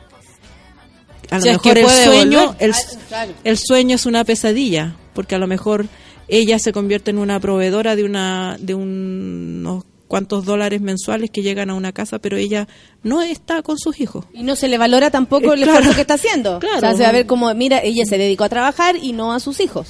Y eso ya también es, es Claro, de o, o, o la realidad eh, al final está llena de... Es como esos videojuegos que dice voy a entrar a este nivel y voy a pasar al otro, pero te aparecen bombas y cuestiones, tres Sí. obstáculos que tú no sabías que iban a aparecer. La Catalina dice, uy, tanta razón, tuve la discusión hace un tiempo y me dijeron, no, no te acompaño. Es que yo creo que en ese aspecto es, una... Chao, es un- es un- no, pero es una decisión también. Es, una- es es legítimo en los dos casos. Es legítimo en los dos casos. Y el punto que se, se pone como que la mujer lo tiene que O sea, acompañar. ¿cómo no lo acompañaste? Te perdiste la oportunidad de viajar. de estudiar inglés, weón. Podría haber viajado cualquier año, en cualquier momento. Claro. Mira, dice la Camila, mi pareja es becario y nos vamos a Sudáfrica. Planificamos todo para que yo igual pudiera investigar en la, U- en la UCT, dice acá. Claro, también se puede arreglar, a ver qué hacemos para que esto sea para los dos beneficioso. ¿Cachai? Claro. O si tú te decís, ya, sabéis que he trabajado tanto que me voy a ir un año a nada. También es tu derecho, También. pero desde afuera todo va a ser Es- siempre el tema es el coro, es el coro que el coro el que coro del poder. Como quién tiene poder aquí, la que manda, quienes manda. Ponte tú, yo trabajo con mi pareja, con Luciano. Trabajamos juntos y una vez una un ¿Y señor quién es la que manda? Ah, Amiga. la ha preguntado bien. No, y en un momento eh, nosotros trabajamos súper de codo a codo, como se nos ocurren juntos los proyectos, por ejemplo, no sé, la Blondie, los dos nos empezamos a, a inventar que qué voy a hacer. Es para los dos como igual de... de, de- Desafiante. sí, y de rico, como que lo pasamos Sí. bien. Entre los dos no hay esa diferencia, pero me acuerdo que estábamos en un lugar y nos dicen, ah, este es el hombre que está detrás de Natalia Valderito. Y él le respondió, porque yo quedé como... Así como afectada como en dos tiempos, ya tenía que actuar, o sea, uno está débil. Y, y me agarró débil y él le dice, no, yo soy el que está al lado. Ay, qué lindo, Luciano es tan Y yo pensé, eh, así como que bueno, primero que lo haya dicho él, porque si no yo quedo como cabrona. No, él está al lado, no, está arriba, no, está abajo. No Claro. sé, ¿cachai? No sé por dónde ponerlo si me lo decía así. Pero qué increíble, como todo el mundo se preguntaba, quién eran los hombres que estaban detrás de este Tiene que haber éxito. un hombre. De este éxito, Claro. comillas. En un momento era tanto el ataque que yo escribí, voy a decir que la rutina le hizo un hombre, a ver si se quedan tranquilos. ¿Cachai? Porque honestamente era como, ya, pero tú, pero ya, pero tú todo, pero Sí. tú todo, así como no hay nadie. ¿Cachai? Y no se entiende que de verdad una mujer, más allá de mí, una mujer puede hacer un trabajo sola con sus manos, artesanal, completo, de principio a fin. Y de atrás tú tienes a tus amigos, tu familia, tu pareja, que están ahí como, puta, ojalá cualquiera le diera el apoyo. Pero honestamente, en esa construcción no hubo nadie más. Y todos querían ponerle el mismo director del, bueno, no es raro, pero el mismo director del festival me dice en un momento, oye, pero es que Luciano, oh, pero es que, oye, pero es que... Le dije, ¿qué te pasa, weón? Si la weá le hice yo. Sí. Así como, disculpa que yo me eche, o sea, que, que tire para atrás a mi pareja, pero honestamente, lo hice yo. claro. O sea, eh, qué bueno que tenía gente, pero la que negoció fui yo, la que habló con ustedes fui yo, la que hizo la cuestión arriba del escenario fui yo, la que respondió toda la agua fui yo, y ahora el aplauso se lo va a hallar el loco, con todo respeto, pero no, Sí, po, sí, po. ¿cachai? Sí, y cuando claro. sí le corresponde, hasta yo lo aplaudo, si ese es el tema. Si él- no, no es el punto quién es ma- mejor o peor, Sino sino que es que es es- increíble cómo no se claro. asume una, una relación horizontal. ¿Cachai? No, es- claro. No Y se el- asume eso, así como que el, el gallo está al lado tuyo, no está atrás tirándote la idea, tampoco adelante para que tú lo sigáis, ni arriba tuyo para que te humille, al lado. Y eso es súper raro. Y ahí- qué bueno que lo dejó claro él, porque si no ya había quedado como la huevona besá. Sí. Otra vez. Otra vez. Sí, pues, es el punto, que otra vez. Mira, Nico Almendra dice, me acordé de Violeta Parra. Ella se fue al extranjero a mostrar su arte dejando a sus hijos solos, comillas, en Chile, claro.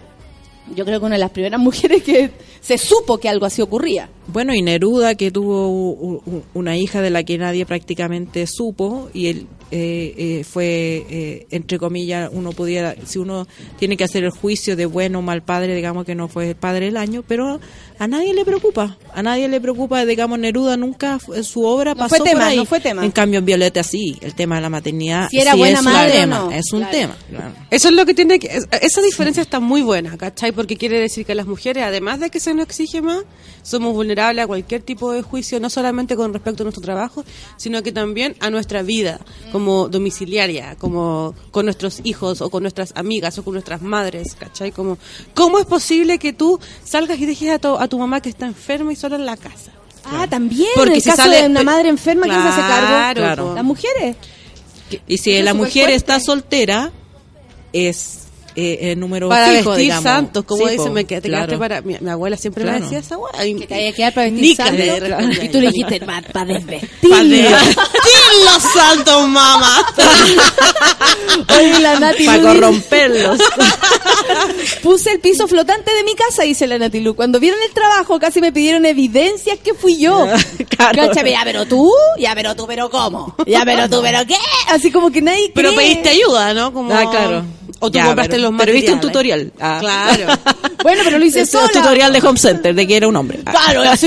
Yo no entendía nada de esa cuestión de home center. Encontraba tan complejo, ni cagando vamos a hacer eso, mamá, ni cagando. Así como, no. Melissa dice, mi mamá se fue a buscar oportunidades, todas las cuestionaban porque eh, todos la cuestionaban, pero yo orgullosa de que ella tuviera esa garra. ¿Cachai? que también existe una conexión entre madre e hijo muy superior. Sí. Eh, yo también pongo mi ejemplo acá eh, porque mi madre se, se esforzó para estudiar por mientras nosotros estábamos ya grandes. Y me acuerdo que podía estar mi abuela enojada porque mi mamá llegara tarde. Podía estar mi viejo dado vuelta, eh, dando vuelta en círculo porque mi mamá no llegaba. Y mi hermano, mi hermana y yo, Felices. Nada.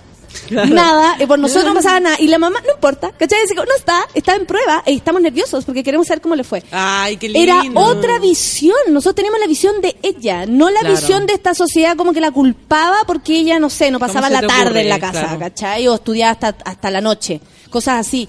Nunca recibió de parte de nosotros ningún reproche y al contrario, fuimos sus aliados.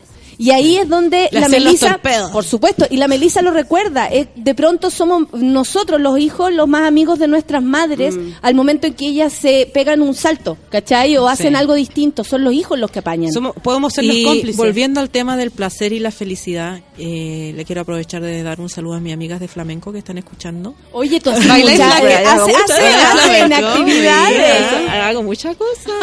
Aplícate con el Instagram para ver. No, no, no. Absolutamente privado, porque si uno hace Ah. esas cosas en público pierde la espontaneidad, la libertad, no. Ay, No creas, ya. Sí. Ah, bueno, eh, yo.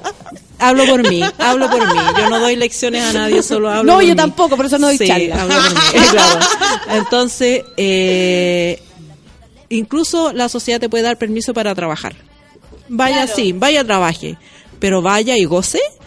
Ya Claro. eso ya no, Y además no, lo no pongáis, bien. pues, claro, y además lo pasáis bien y, go- y gozáis, o sea, si es algo, no sé, pues, eh, artístico o, o no sé, cualquier cosa que te dé Uh, tus goce, amigas, placer. las amigas, las amigas, las o salís amigas con tus amigas, claro, Las amigas. saliste con las y a qué hora vaya a volver, y a qué hora vaya a volver, y Qué y importante como- sensor son sí. las amigas. ¿eh? Súper. Qué importante, o sea, Sí. qué bueno, qué import- mira, qué importante rodearse de las amigas correctas en el momento adecuado, porque a veces hay amigas que uno tiene que empezar como a dejar para atrás, porque tú decís, o sea, mami, a esta edad ya no podemos, ¿cachai? Como ya no podemos regirnos por estas leyes teenager o por estas leyes como de la eterna soltería y sin cero responsabilidad. Te digo, te lo digo yo desde la eterna soltería y cero responsabilidad, pero sé que no les calzo a muchas de mis amigas, ¿me entendí? Y que los aportes que yo puedo hacer son súper mínimos, onda, salgamos a tomarnos un copete, ¿cachai? Cuando la loca está hasta aquí con la guagua, ¿me entendí? Pero... Claro.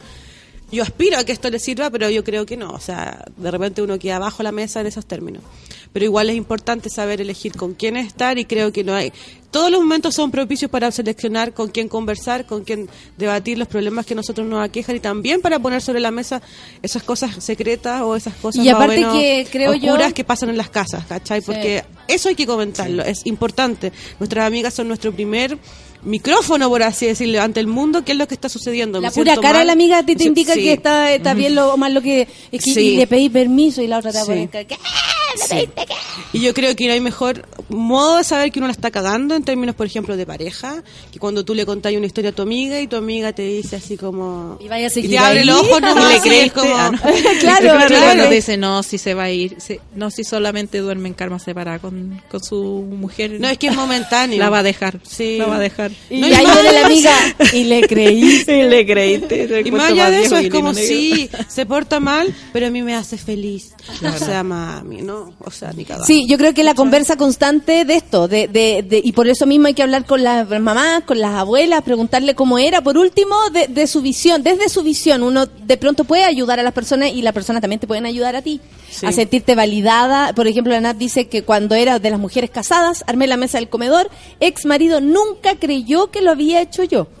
O sea, también hay como cosas que se escapan a, la- a, la- a las, a las cualidades o capacidades de la mujer o, o del hombre, porque también es como, tú trajiste esas flores, no, no te creo. Y, y algunos le creen que puede ser amoroso también.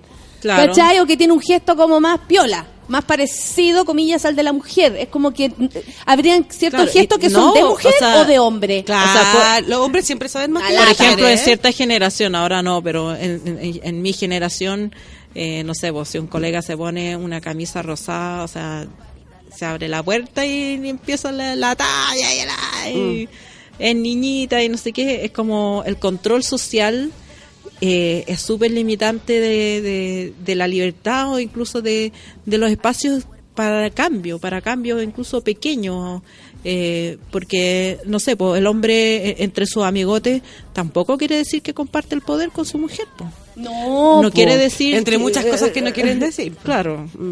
O sea, lo- lo- los más Como pencas. gozan, Sí, por lo más ejemplo. penca, claro. Los más penca. Hay algunos que asumen absolutamente cómo es su vida y yo creo que por ahí, o sea, eh, no es quién es más bacán de la pareja, pero pero estamos claros que si una persona sobresale en su trabajo o quien sea, va a tener más luz y, y esa luz de pronto tú también se la regaláis a tu pareja, ¿cachai? La Claro. compartes y todo se comparte. Ese es un error de, de como esto es mío, solo para mí. Yo so-". No, de hecho aquí hay mucha gente que nos cuenta como eh, proyectos eh, de pareja. La Javi Torrijo dice, con mi más uno nos vinimos a República Checa para que él estudiara. O sea, nos escribe desde Sí. ella. Pero todo este proyecto lo creamos entre los dos. O sea, desde la idea a lo mejor a él de ir a Vamos estudiar. ir, claro, postula y tú. Y, y yo con- también conozco muchos casos que primero postula él o ella y después postula el otro y, y- y, digamos, duplican eh, la estadía, el tiempo de, de, de formación para ambos, digamos. Y también si tienen hijos, eh, digamos, tiempo en que los hijos también están en otro mundo y en otras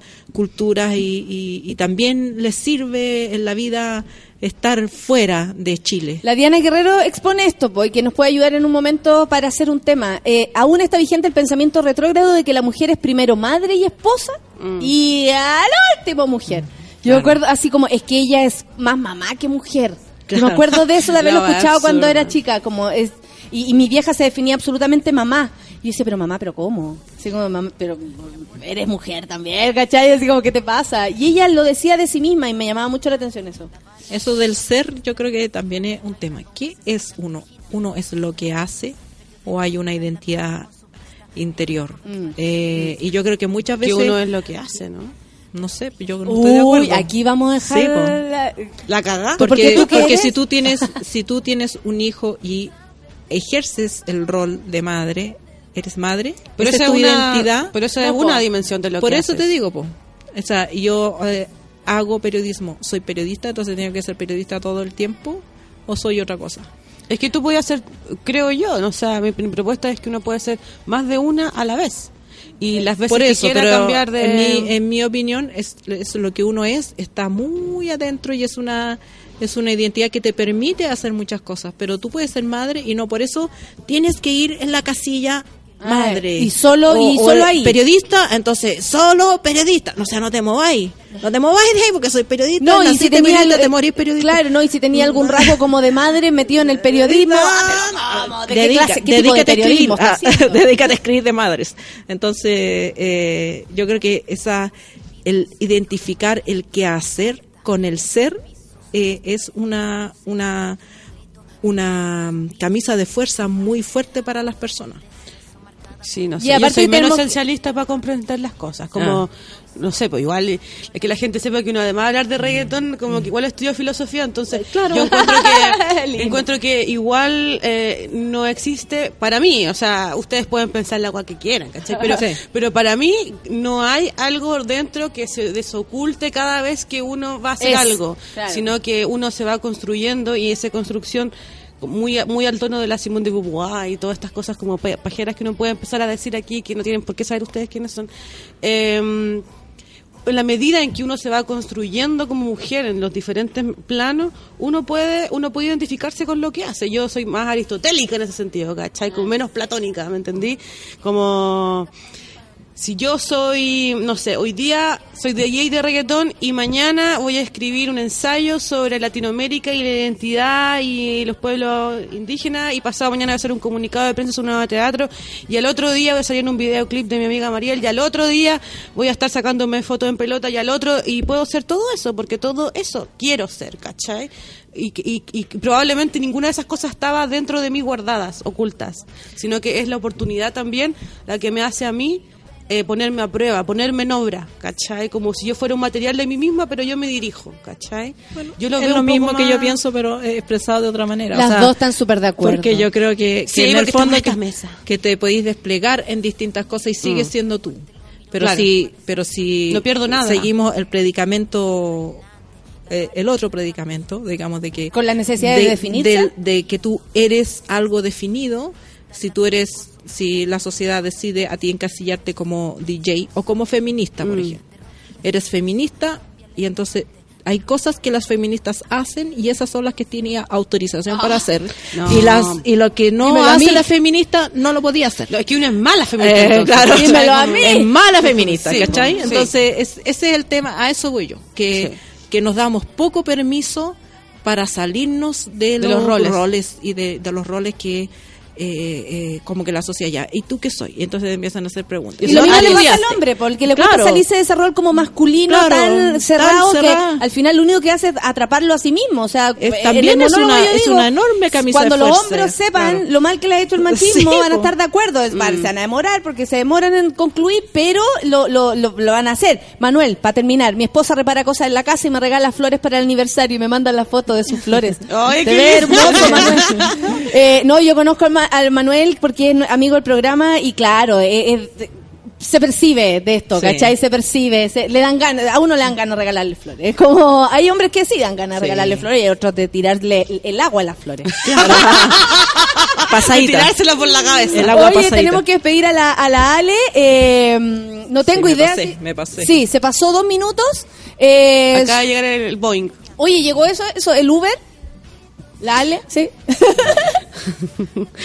ya, La pero carreta. Ale, igual te despedimos. Para Sí. que pa- llame su Uber y todo. Muchas gracias por, por venir, por estar acá con nosotras, por participar de esto y aprendemos tanto siempre. Yo quiero conversar todo el día, ganas de traer un- unas cosas. Mate. Unos tejidos, Un unos tejidos. Unos tejidos, unos mates, unas, cosas para la mente.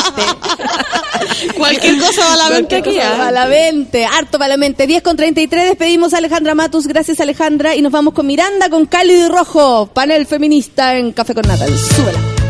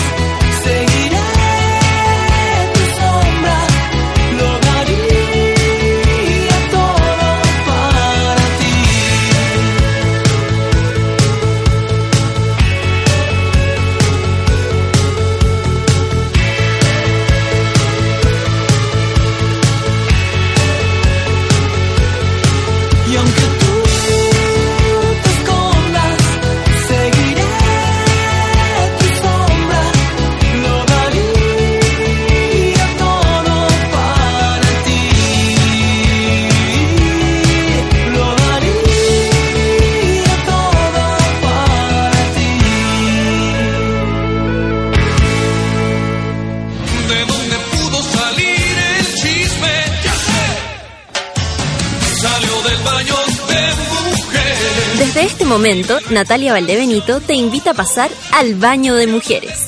Entra con nosotros y descubre quién es la invitada de hoy.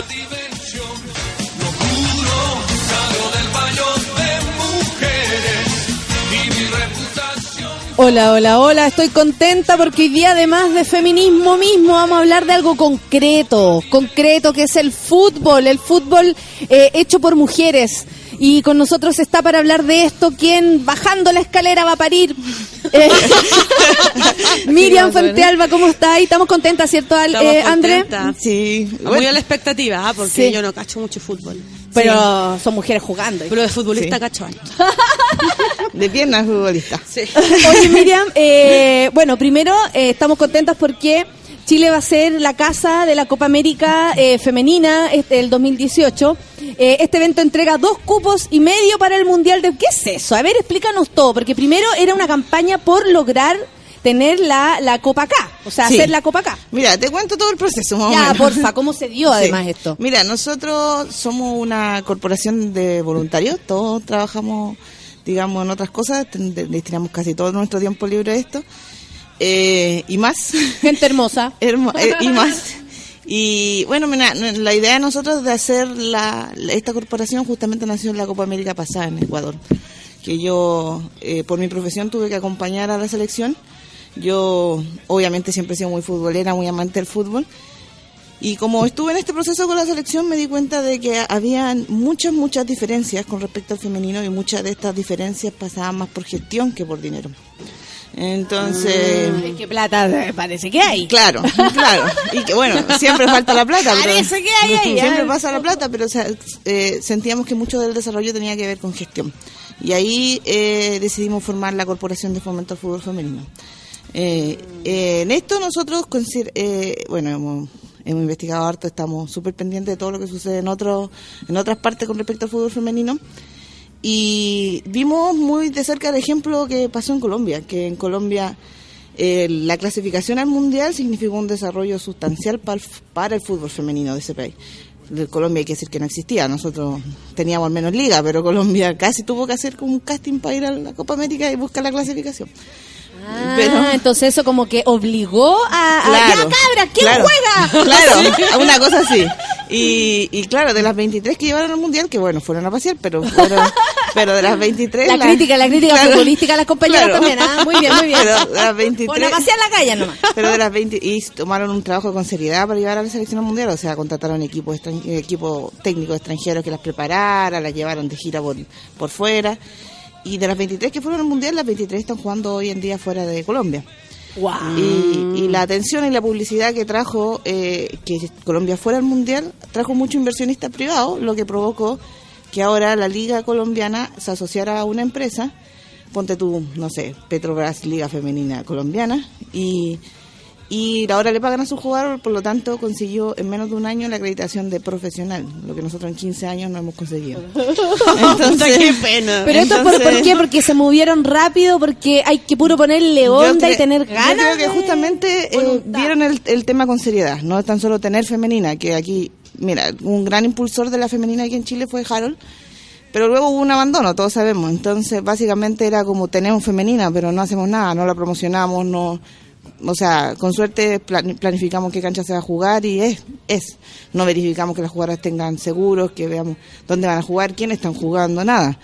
Entonces, si a mí me gusta la femenina, no tengo idea dónde ir a ver a Colo Colo femenino, por ejemplo. No tenemos yo no tengo información. idea. Claro, No tenemos y eso pasa porque, hecho. claro, y eso pasa porque no hay promoción. Entonces nosotros sentíamos que un argumento súper recurrente es a la gente no le gusta el fútbol femenino, pero es que la gente no sabe dónde ir.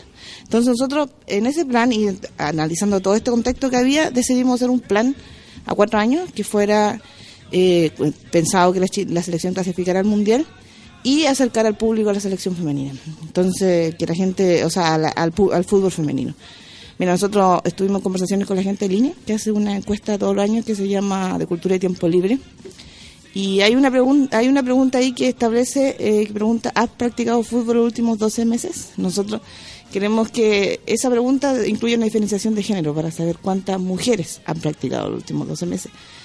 Ahora la cifra dice algo más de dos millones y tantas personas y nosotros estimamos que al menos de esos dos millones y tanto hay men- más de 500 mil mujeres que lo practican en forma amateur el fútbol. Muchísimo. Claro, entonces nosotros Yo somos- conozco mucha, tengo muchas amigas Claro. y que tienen liga. Claro. Sí. Y juegan este- toda la semana. Este, nosotros era, era el problema, cómo acercar esta, este público, esta liga, esta, este público amateur al fútbol femenino profesional es de, de forma en que nosotros podamos crecer en conjunto, digamos. ¿Qué es lo que hace que un equipo deje de ser amateur y se vuelva profesional? Que esté inscrito en, en AFP. Nada más. Sí, o sea, claro, en la Asociación Ah. Nacional de Fútbol Profesional. claro. Nada más, nada más. Y para eso se tiene que tener una serie de requerimientos. Ya, y, y como y son muy complejos esos requerimientos. Generalmente se te pide que tenga una la representación de un club que ya esté inscrito. Entonces, Ah, ya. Eh, ahí viene tampoco la, la, trampa, digamos, porque... Es la tremenda trampa. Claro, porque por ejemplo ahora Sudamericana exige que para clasificar a Sudamericana y Libertadores el próximo año tenéis que tener equipo femenino, pero no especifica que debe tener una relación directa con el club. Entonces, por ejemplo, Palestino le arrienda su nombre a Palestino femenino, pero Palestino no tiene ninguna relación. Entonces no se hace cargo del sueldo, no se hace cargo de la... Ah, o sea, solo le, le, le brinda presta. el lugar, el nombre, No, ni siquiera el lugar, la camiseta. la pura camiseta. Sí. Y las cabras. No, Sola. ella sola, o sea, tú- Vos vela, así se llama el Palestino equipo. es un equipo que eh, no, o sea, en masculino yo no, no es de mi preferencia, pero en femenino yo me saco el sombrero porque es un equipo que ha logrado llegar a dos finales, fue campeón una vez y a base de un esfuerzo de vender sopaipilla a la orilla de la cancha, de, de ese esfuerzo pagan los buses para poder ir a jugar afuera, para pagarle a sus DT. El DT, que es don Claudio, es muy movido, consigue plata por acá, por acá, para pagarle operaciones a las jugadoras, para pagarle todo lo que necesita. Claro, porque además es un gasto físico, o sea, hay que preparar, o sea, te- se tienen que alimentar bien, Claro. se tienen que hidratar bien y además después tienen que recuperar su cuerpo Claro. para poder jugar al otro día o cuando fue. O sea, es algo que eh, honestamente hay que tomarlo de manera profesional o si no, Sí, no, no, no van a tener futuro estas futbolistas. O sea, se pueden lesionar y llegar hasta ahí. O sea, en promedio entrenan tres veces por semana. O sea, eso tiene que significar tres o cuatro veces por semana. Eso significa que muchos no tienen la alternativa de poder trabajar aparte de eso, Mm. porque es muy desgastante. Y porque también merece eh, un deporte, merece que tú le dediques el tiempo completo, Claro, porque claro. o sea, puedes tomarlo como un juego con tus amigas y jugáis en la liga, pero si lo quieres tomar de manera profesional, ojalá todo fuera profesional, desde Claro. que llego al lugar y me voy, sana y salva. Y tener profesionales también a cargo, o sea, un preparador físico, un kine, un, no sé, un psicólogo deportivo, un montón de cosas que en los clubes no cuentan ahora. Y, o sea, y por ejemplo, hasta el seguro médico, o sea, tienes que pensar que, por ejemplo, una rotura de ligamento, que es- tú estás expuesto cada vez que te va a una barriga, eh, cuesta 5 millones de pesos la recuperación de una, una rotura de ligamento. Entonces, eh, a veces para los papás es súper pesado acompañar a su hija. Y son este cosas que ni siquiera se pueden prever. o sea, Claro, puede suceder claro. en cual- any moment. En cualquier momento, claro. En cualquier barrida te puedes cortar un ligamento, una rodilla. entonces- La Cata dice, el fútbol es la raja, yo que soy colocolina, sigo los partidos masculinos y femeninos y las cabras son secas. Aprovecho de mandarle un saludo a la Juani, eh, mi amiga colocolina que conozco y, que quiero mucho. Eh, aquí el Rorro dice que hay un dato para el domingo y tenemos entradas, ya vamos a organizar esta situación, Chile versus Perú, para celebrar el Día Internacional del Fútbol Femenino. La fiesta oficial es en el Estadio Nacional este domingo a las 4 de la tarde, el, eh, este domingo 28. Entretenido. Sí, no. Oye, eh, Inviten a la Natalia ahí a animar. Sí. ¿no? como para que sea relatora Hola, del, del hola, mundial. Claro, aquí desde la cancha. Con Sí. nuestra, nosotros tenemos una sección los de- eh, cada vez que hay fútbol. De hecho, Sí. por eso queremos ponerla al, al servicio de eh, de usted. Se llama Ándate a la cocina, nuestra sección de fútbol. ¿Cachai? Ya. ¿Por qué? Porque una vez yo vi en, en el Twitter una persona que Sí. comentaba algo de, de, de- de Vidal, una niña, una mujer, y un tipo le puso, ah, mujeres comentando, ándate a la cocina. Y dije, así se tiene que llamar mi sección. Ándate, Ándate a la cocina. Ándate a la- hay un montón de trogloditas, o sea, cuando nosotros, en la NFP sube información de la selección o nosotros subimos alguna información de alguna jugadora, siempre encontráis comentarios de, eh, las mujeres jugando fútbol y la cuestión. Y yo en verdad no lo entiendo porque nosotros no le estamos robando el espacio a nadie. Nosotros, no porque las mujeres empiecen a jugar fútbol, los hombres van a dejar de jugar. La no es que igual están quitando el protagonismo. Claro. O sea, quieranlo o no. ¿cachai? Claro, bueno. y, le- y eso les duele. Pero ya lo tienen tanto. Si la- lo- eh, pues, mi propio compadre fanático del fútbol les llama gladiadores a los futbolistas. O sea, ya tienen ese ese grado de amor de parte de la gente. ¿Cuál es el problema? Que este amor se extienda. Claro, y, por ejemplo hemos visto casos de, de, de lugares donde es muy exitoso el fútbol femenino, por ejemplo Estados Unidos, que es un mega mercado y que fue el- de a poquito avanzando, Ahora, por ejemplo, en Estados Unidos los, los estadios de los clubes son estadios de los clubes femeninos, que se los prestan al, feme- al masculino. Entonces, pero ahí tú veis que hay un mercado gigante para el femenino y también lo hay para el masculino, o sea, no, no- ninguno le, le está quitando protagonismo al otro. Claro, tenía estrellas, tenía estrellas como la, no sé, pues Alex Morgan, que, que una mega modelo casi, por todo. Claro, y trae mucha- Además, esa, esa mirada como de, de- de la deportista, pero que además tiene que ser ultra mina. Sexualizada. Que creo Claro. que puede ser que algo que aleje al, al, al fútbol femenino de esta figura, po. Porque, Claro. o sea, eh, eh, en tenis puede ser que se acerque más la, el la vestimenta, los movimientos, su propia, no sé, su propia propia impronta. La faldita. Claro. La faldita, el, el, el- el golf o, o donde sea, menos el creo que el box.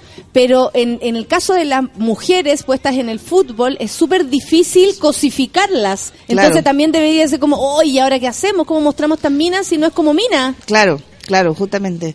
Y de hecho es una crítica que siempre... Que- futbolista es incosificable. Es una cosa que uno, que es como una cosa buena pero mala, un comentario que se escucha mucho, que tú, por ejemplo, gente que no sabe nada de la femenina, de repente va a ver un partido y tú escuchas comentarios como, oye, no son machá, ¿y por qué deberían serlo? O sea, yo encuentro que... Porque le gusta el claro, fútbol, Claro, que ¿cachai? encuentro que... Esa que es la. Y, sobre- Básico. y siempre me preguntan así como, oye, y esta no es lesbiana, y esta no sé qué. Entonces yo encuentro que eh, su- lo que Bueno, pasa con su, que lo que sí, pasa con su vida sexual es completamente aparte de lo que ella está Aparte que tanto, tanto futbolistas Claro. escondidos en el closet no nos van a venir. Claro, Ay, las- exactamente. fotos que se mandan por Instagram y una huella. Claro, Tanto sea. futbolista, hombre, escondido en el closet no nos van a huellar a nosotras. Claro, o sea, no tiene ninguna relación. Mientras ella juegue la pelota está bien y si lo hace bien. Pero qué sea, increíble esa, esa como mirada anticipada, ¿no? Sí. Que la mujer tiene que tener un comportamiento como previo de personalidad para dedicarse a ciertas cosas. O sea, tú que eres lady no deberías jugar fútbol. Claro, o Una sea- cosa así, o, o no se, o no se, no se entiende. deber ser Muchos, de nuevo. muchos papás preocupados, por ejemplo, de niñitas que yo he visto hace 8 o 9 años muy, Que muy, encanta. muy, muy talentosas y que, por ejemplo, van a probarse a la 1, o sea, Colo Colo.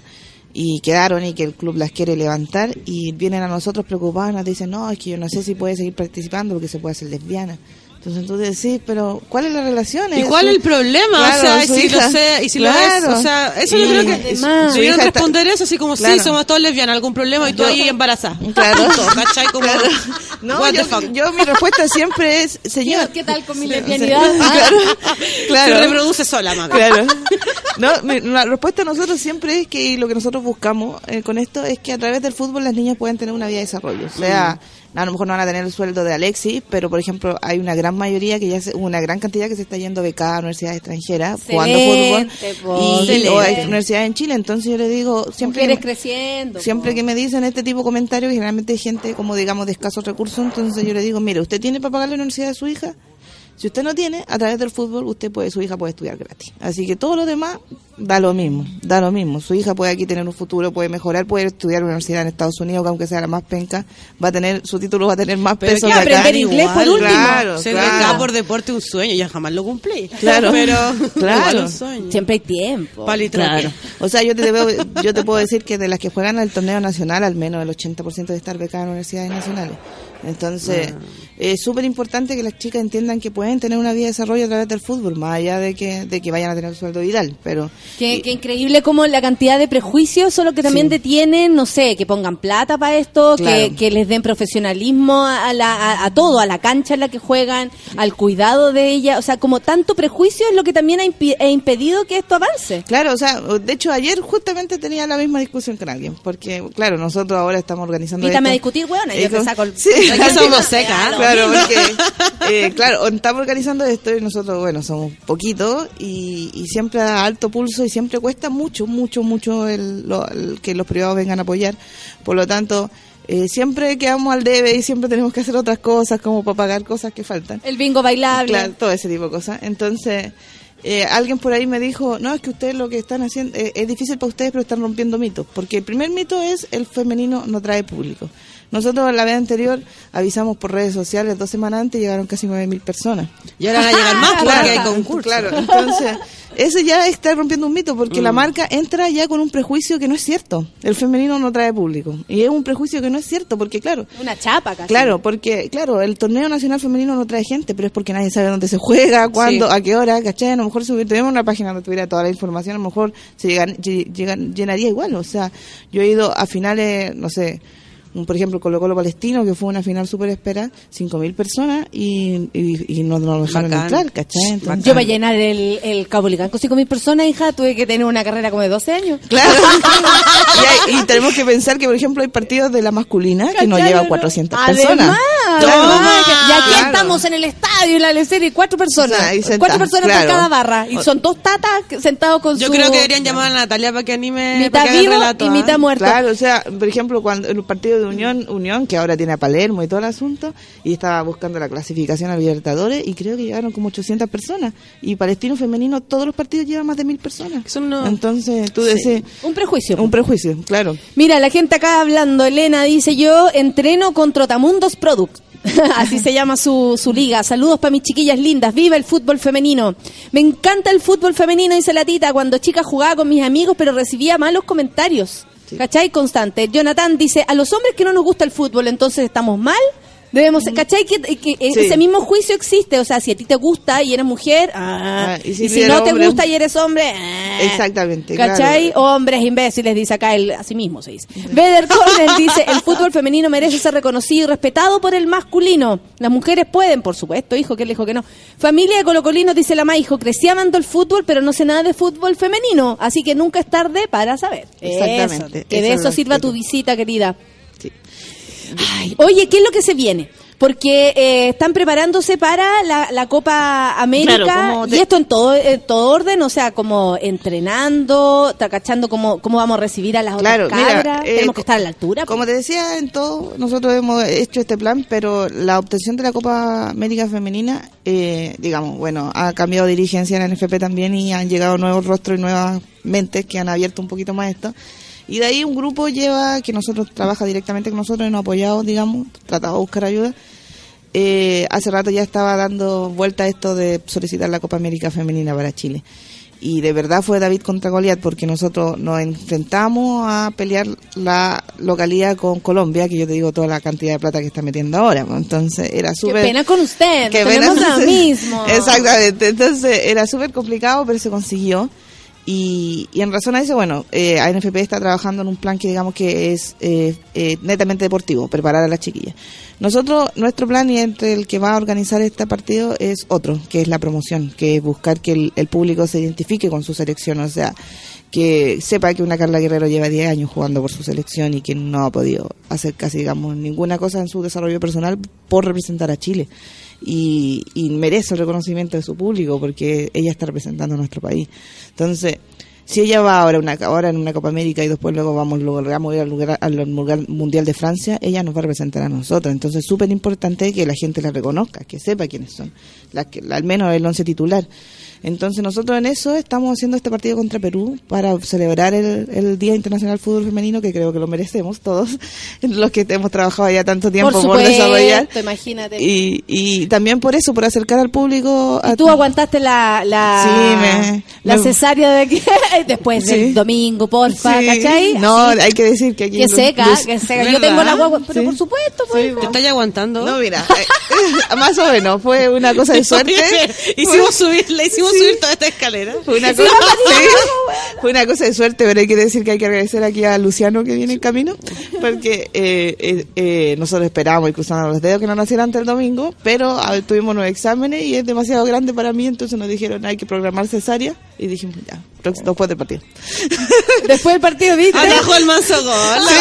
Sí, sí, sí. Así que menos mal, ¿no? Que vamos a poder ir al menos a sentarnos ahí a la galería a gritar loco. Excelente. André, Oye, hay una hay un aviso que tengo que, bueno, pero es que yo quiero que tú digas tu aviso primero porque que tiene que ver con el Bueno, fútbol. primero para el domingo. Sí. El domingo les cuento, vamos a celebrar el Día Internacional del Fútbol Femenino y esta es una fiesta oficial que se va a dar en el Estadio Nacional. Tenemos entrada, después les vamos a dar la información, así que no se preocupen porque van a poder ir gracias a, bueno, primero a Miriam que nos vino a dejar estas entradas, gracias a la COFUF. Sí, COFUF, COFUF. Corporación, Corporación de Fomento al Fútbol Femenino. Es ONU Mujeres, sepan, que también ignorantes. está, eh, etcétera. Y Chile versus Perú. ¿Cómo se viene la selección de Perú a jugar con Chile? ¿Cómo, a ver, desde la cancha. ¿cómo, ¿cómo se viene ese enfrentamiento? He escuchado muchos comentarios así como en redes sociales, ah, Perú y Perú, Perú, que es la típica porque lo asocian a la masculina. Sin embargo, Perú, como muchos otros, es aquí en Sudamérica, que por algo va a estar muy difícil la clasificación, se ha tomado en serio esto de la clasificación al mundial y está preparando a su selección hace mucho rato para este amistoso, ya, ya van entrenando ya Ah, hace más de mes. pero con toda Sí. la onda las peruanas para Más acá. de mes y medio estuvieron en una gira por eh, Estados Unidos, también hicieron una gira por Centroamérica. Y, por ejemplo, nosotros, para muestra un botón, nosotros tenemos cuatro profesionales, tres profesionales que están a cargo de nuestra selección.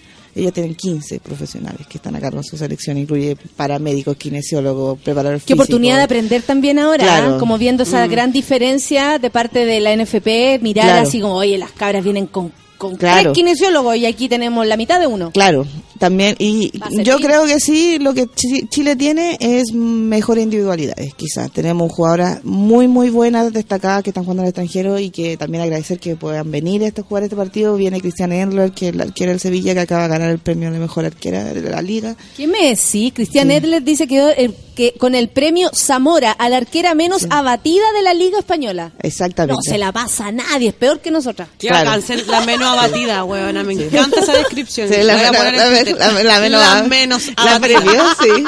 Y Eh, la- eh, descripción, biografía, la Sí. menos abatida. En Sí. Tinder. sí, la menos Directo, tío, me encanta. Sí. Me da mucha confianza en mí misma. También, también viene la Yanara Edo, que juega también en el Sevilla y que una delante, le dicen la maga, le pusieron en Ecuador cuando jugamos la Copa América, porque es verdad, es un privilegio verla jugar. Y tenemos también, viene también la María José Roja, que es la jugadora que más tiempo lleva jugando en el extranjero en Chile, eh, lleva, juega- lleva como cerca de 12 años jugando fuera, jugó en Estados Unidos. Cáchate la cantidad de años y recién nosotros tenemos la posibilidad de, de conocer Claro. sus nombres, de saber quiénes son. Claro. muy Las ignorante. niñas de Colo Colo fueron campeonas de la Libertadores. Claro. También. Colo Colo Claro. es el único que tiene una liga, tiene el plantel femenino Eh, profesional. mira, en todo, en todo Sudamérica, no, yo tampoco tengo la categoría profesional, pero todo en Sudamérica, en todo Sudamérica solo hay dos equipos que han logrado la, con la Libertadores en femenino y en masculino, es Colo Colo y Santos.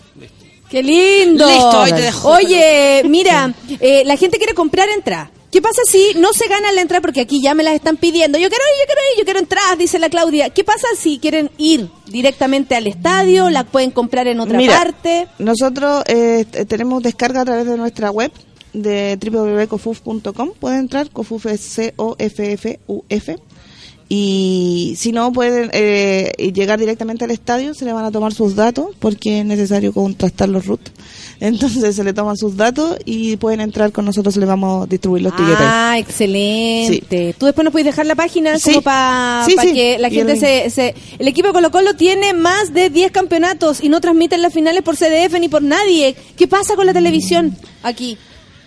Compleja, di- difícil situación. Nosotros mismos, este mismo partido, hemos eh, buscado incansablemente la televisación. Estamos todavía a la respuesta de espera. cuando venga un canal. Sí, exactamente.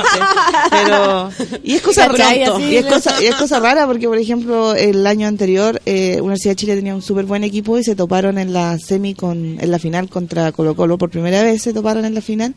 Y CDF, porque era Colo Colo Universidad de Chile, lo quiso transmitir y lo tuvo que retransmitir cuatro veces porque era mucha la gente que lo, que lo pedía. ¿Cachai? Que es un mito que finalmente no le interesa Claro. a nadie esto. Sí, si hubiera fútbol de mujer en la televisión, yo lo vería. Sí. Pero como no hay, Sí, sí. No veo. es que claro, y también eh, la gente dice, no, que juegan mal, que no sé qué, pero tampoco nunca lo he visto. O sea, Claro. yo una vez me acuerdo que le respondía un troll gigante así en, en Twitter a una persona que criticaba el fútbol femenino y le decía, o sea, eh, critícame con nombre, háblame de Claudia Soto, ¿quién patea mejores tiros libres hoy en Chile? Claudia Soto, ¿quién es la mejor defensa en Chile hoy día? Carla Guerrero. O sea, nombre me colocó la universidad. Ni siquiera todo. tenía la claridad para Mm, poder claro, rebatirte. de- no, a mí me parece que no es Claro. Claudia Soto, es otra. Claro, dime quién es la más mala entonces, dime quién es la más mala y de- de- debatimos sobre eso, pero si nunca he ido a, ido ahí parado en una cancha y he visto jugar a mujeres, entonces no opinemos. O sea, Sí. muy bien, Claro. la Miriam ahí, tú como ella sola.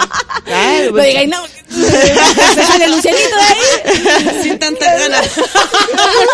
no le pongáis tantas Claro. ganas, Miriam. No le ponemos tanto al Twitter, ¿ah? Bueno, primero estamos contentos porque eh, yo pude colaborar, pero además creemos que eh, el fútbol femenino y cualquier rama del deporte femenino debiera enaltecerse. En el fútbol es importante porque es un, es un, eh, eh, un deporte que ha sido como tomado por las manos de los hombres, por una forma de, de- de hacerlo, porque lo hacían antes, no tengo idea, pero finalmente eh, ahora nos damos cuenta que además hay un público interesado, hay mujeres interesadas, niñas, en, en- y esto también abre la posibilidad de darle a una mujer, a una niña, otra posibilidad de vida, que es el deporte, y a través de eso ser feliz, eh, estudiar, Cumplir sus sueños, cumplir sus sus sueños, tener o no familia, viajar y eh, crecer y por supuesto lo merece con el profesionalismo que ellas se merecen por el trabajo que están haciendo. Primero que nada, Miriam, muchas gracias. Muchas gracias por traernos entrada, muchas gracias por, por darle para adelante, por agarrarte con los trolls y, y por todo lo que están haciendo porque eh, si no es por ese movimiento,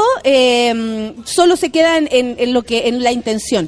¿Cachai? Y hay que moverse, po. para que las cosas resulten hay que moverse. Eso es lo que nosotros decíamos cuando vimos, fuimos a la última Copa América, dijimos, bueno, no podemos enfrentar la próxima Copa América en las mismas condiciones. No puede ser que, que teniendo una selección como la que tenemos, que es una selección dorada, casi comparable a la que tenemos en masculina, eh, no estemos presentes en y ninguna ni siquiera Copa. podamos conocerla. ¿Cuándo Claro. eh, vamos a poder tener contacto con aquellas chicas? Sí, bueno, el jueves llegan las la extranjeras, las, digamos, las extranjeras, por decirlo así, que son las que juegan fuera.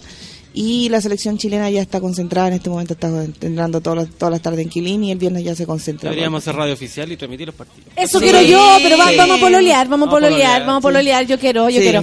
Eh, Y el fútbol Sí. también se las vamos a quitar. aparte que, la, aparte que la- las cabras van a subir la escalera así, taca, taca, taca, Sí. taca, taca, van a llegar cansadas. No, es, impact- es impactante el estado físico que tiene. Es impactante. Oye, la Andrea también quiere Sí. dar un, antes que despidamos que a la no, no tiene que- nada que ver con fútbol. Eh, Bu, queremos fútbol, fútbol. ¿Cómo le ponemos silencio a Feluca?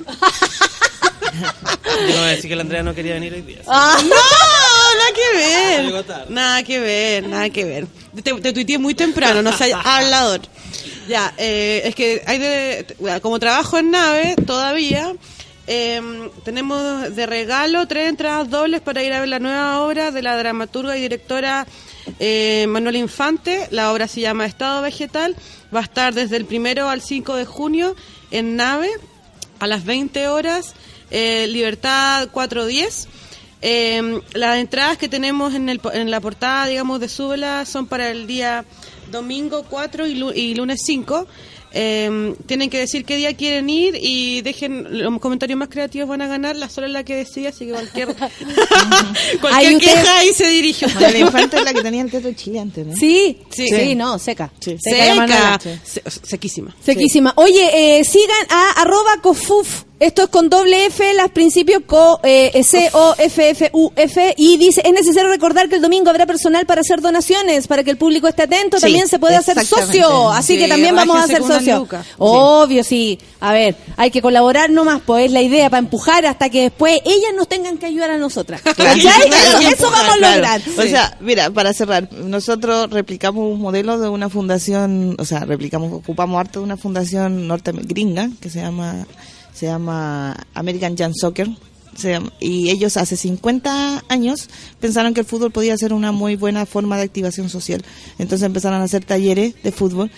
Y hasta entonces las mujeres no estaban entre, en, entradas en el soccer, digamos. Y ellos empezaron, dijeron, pero ¿por qué no hagamos talleres de mujeres?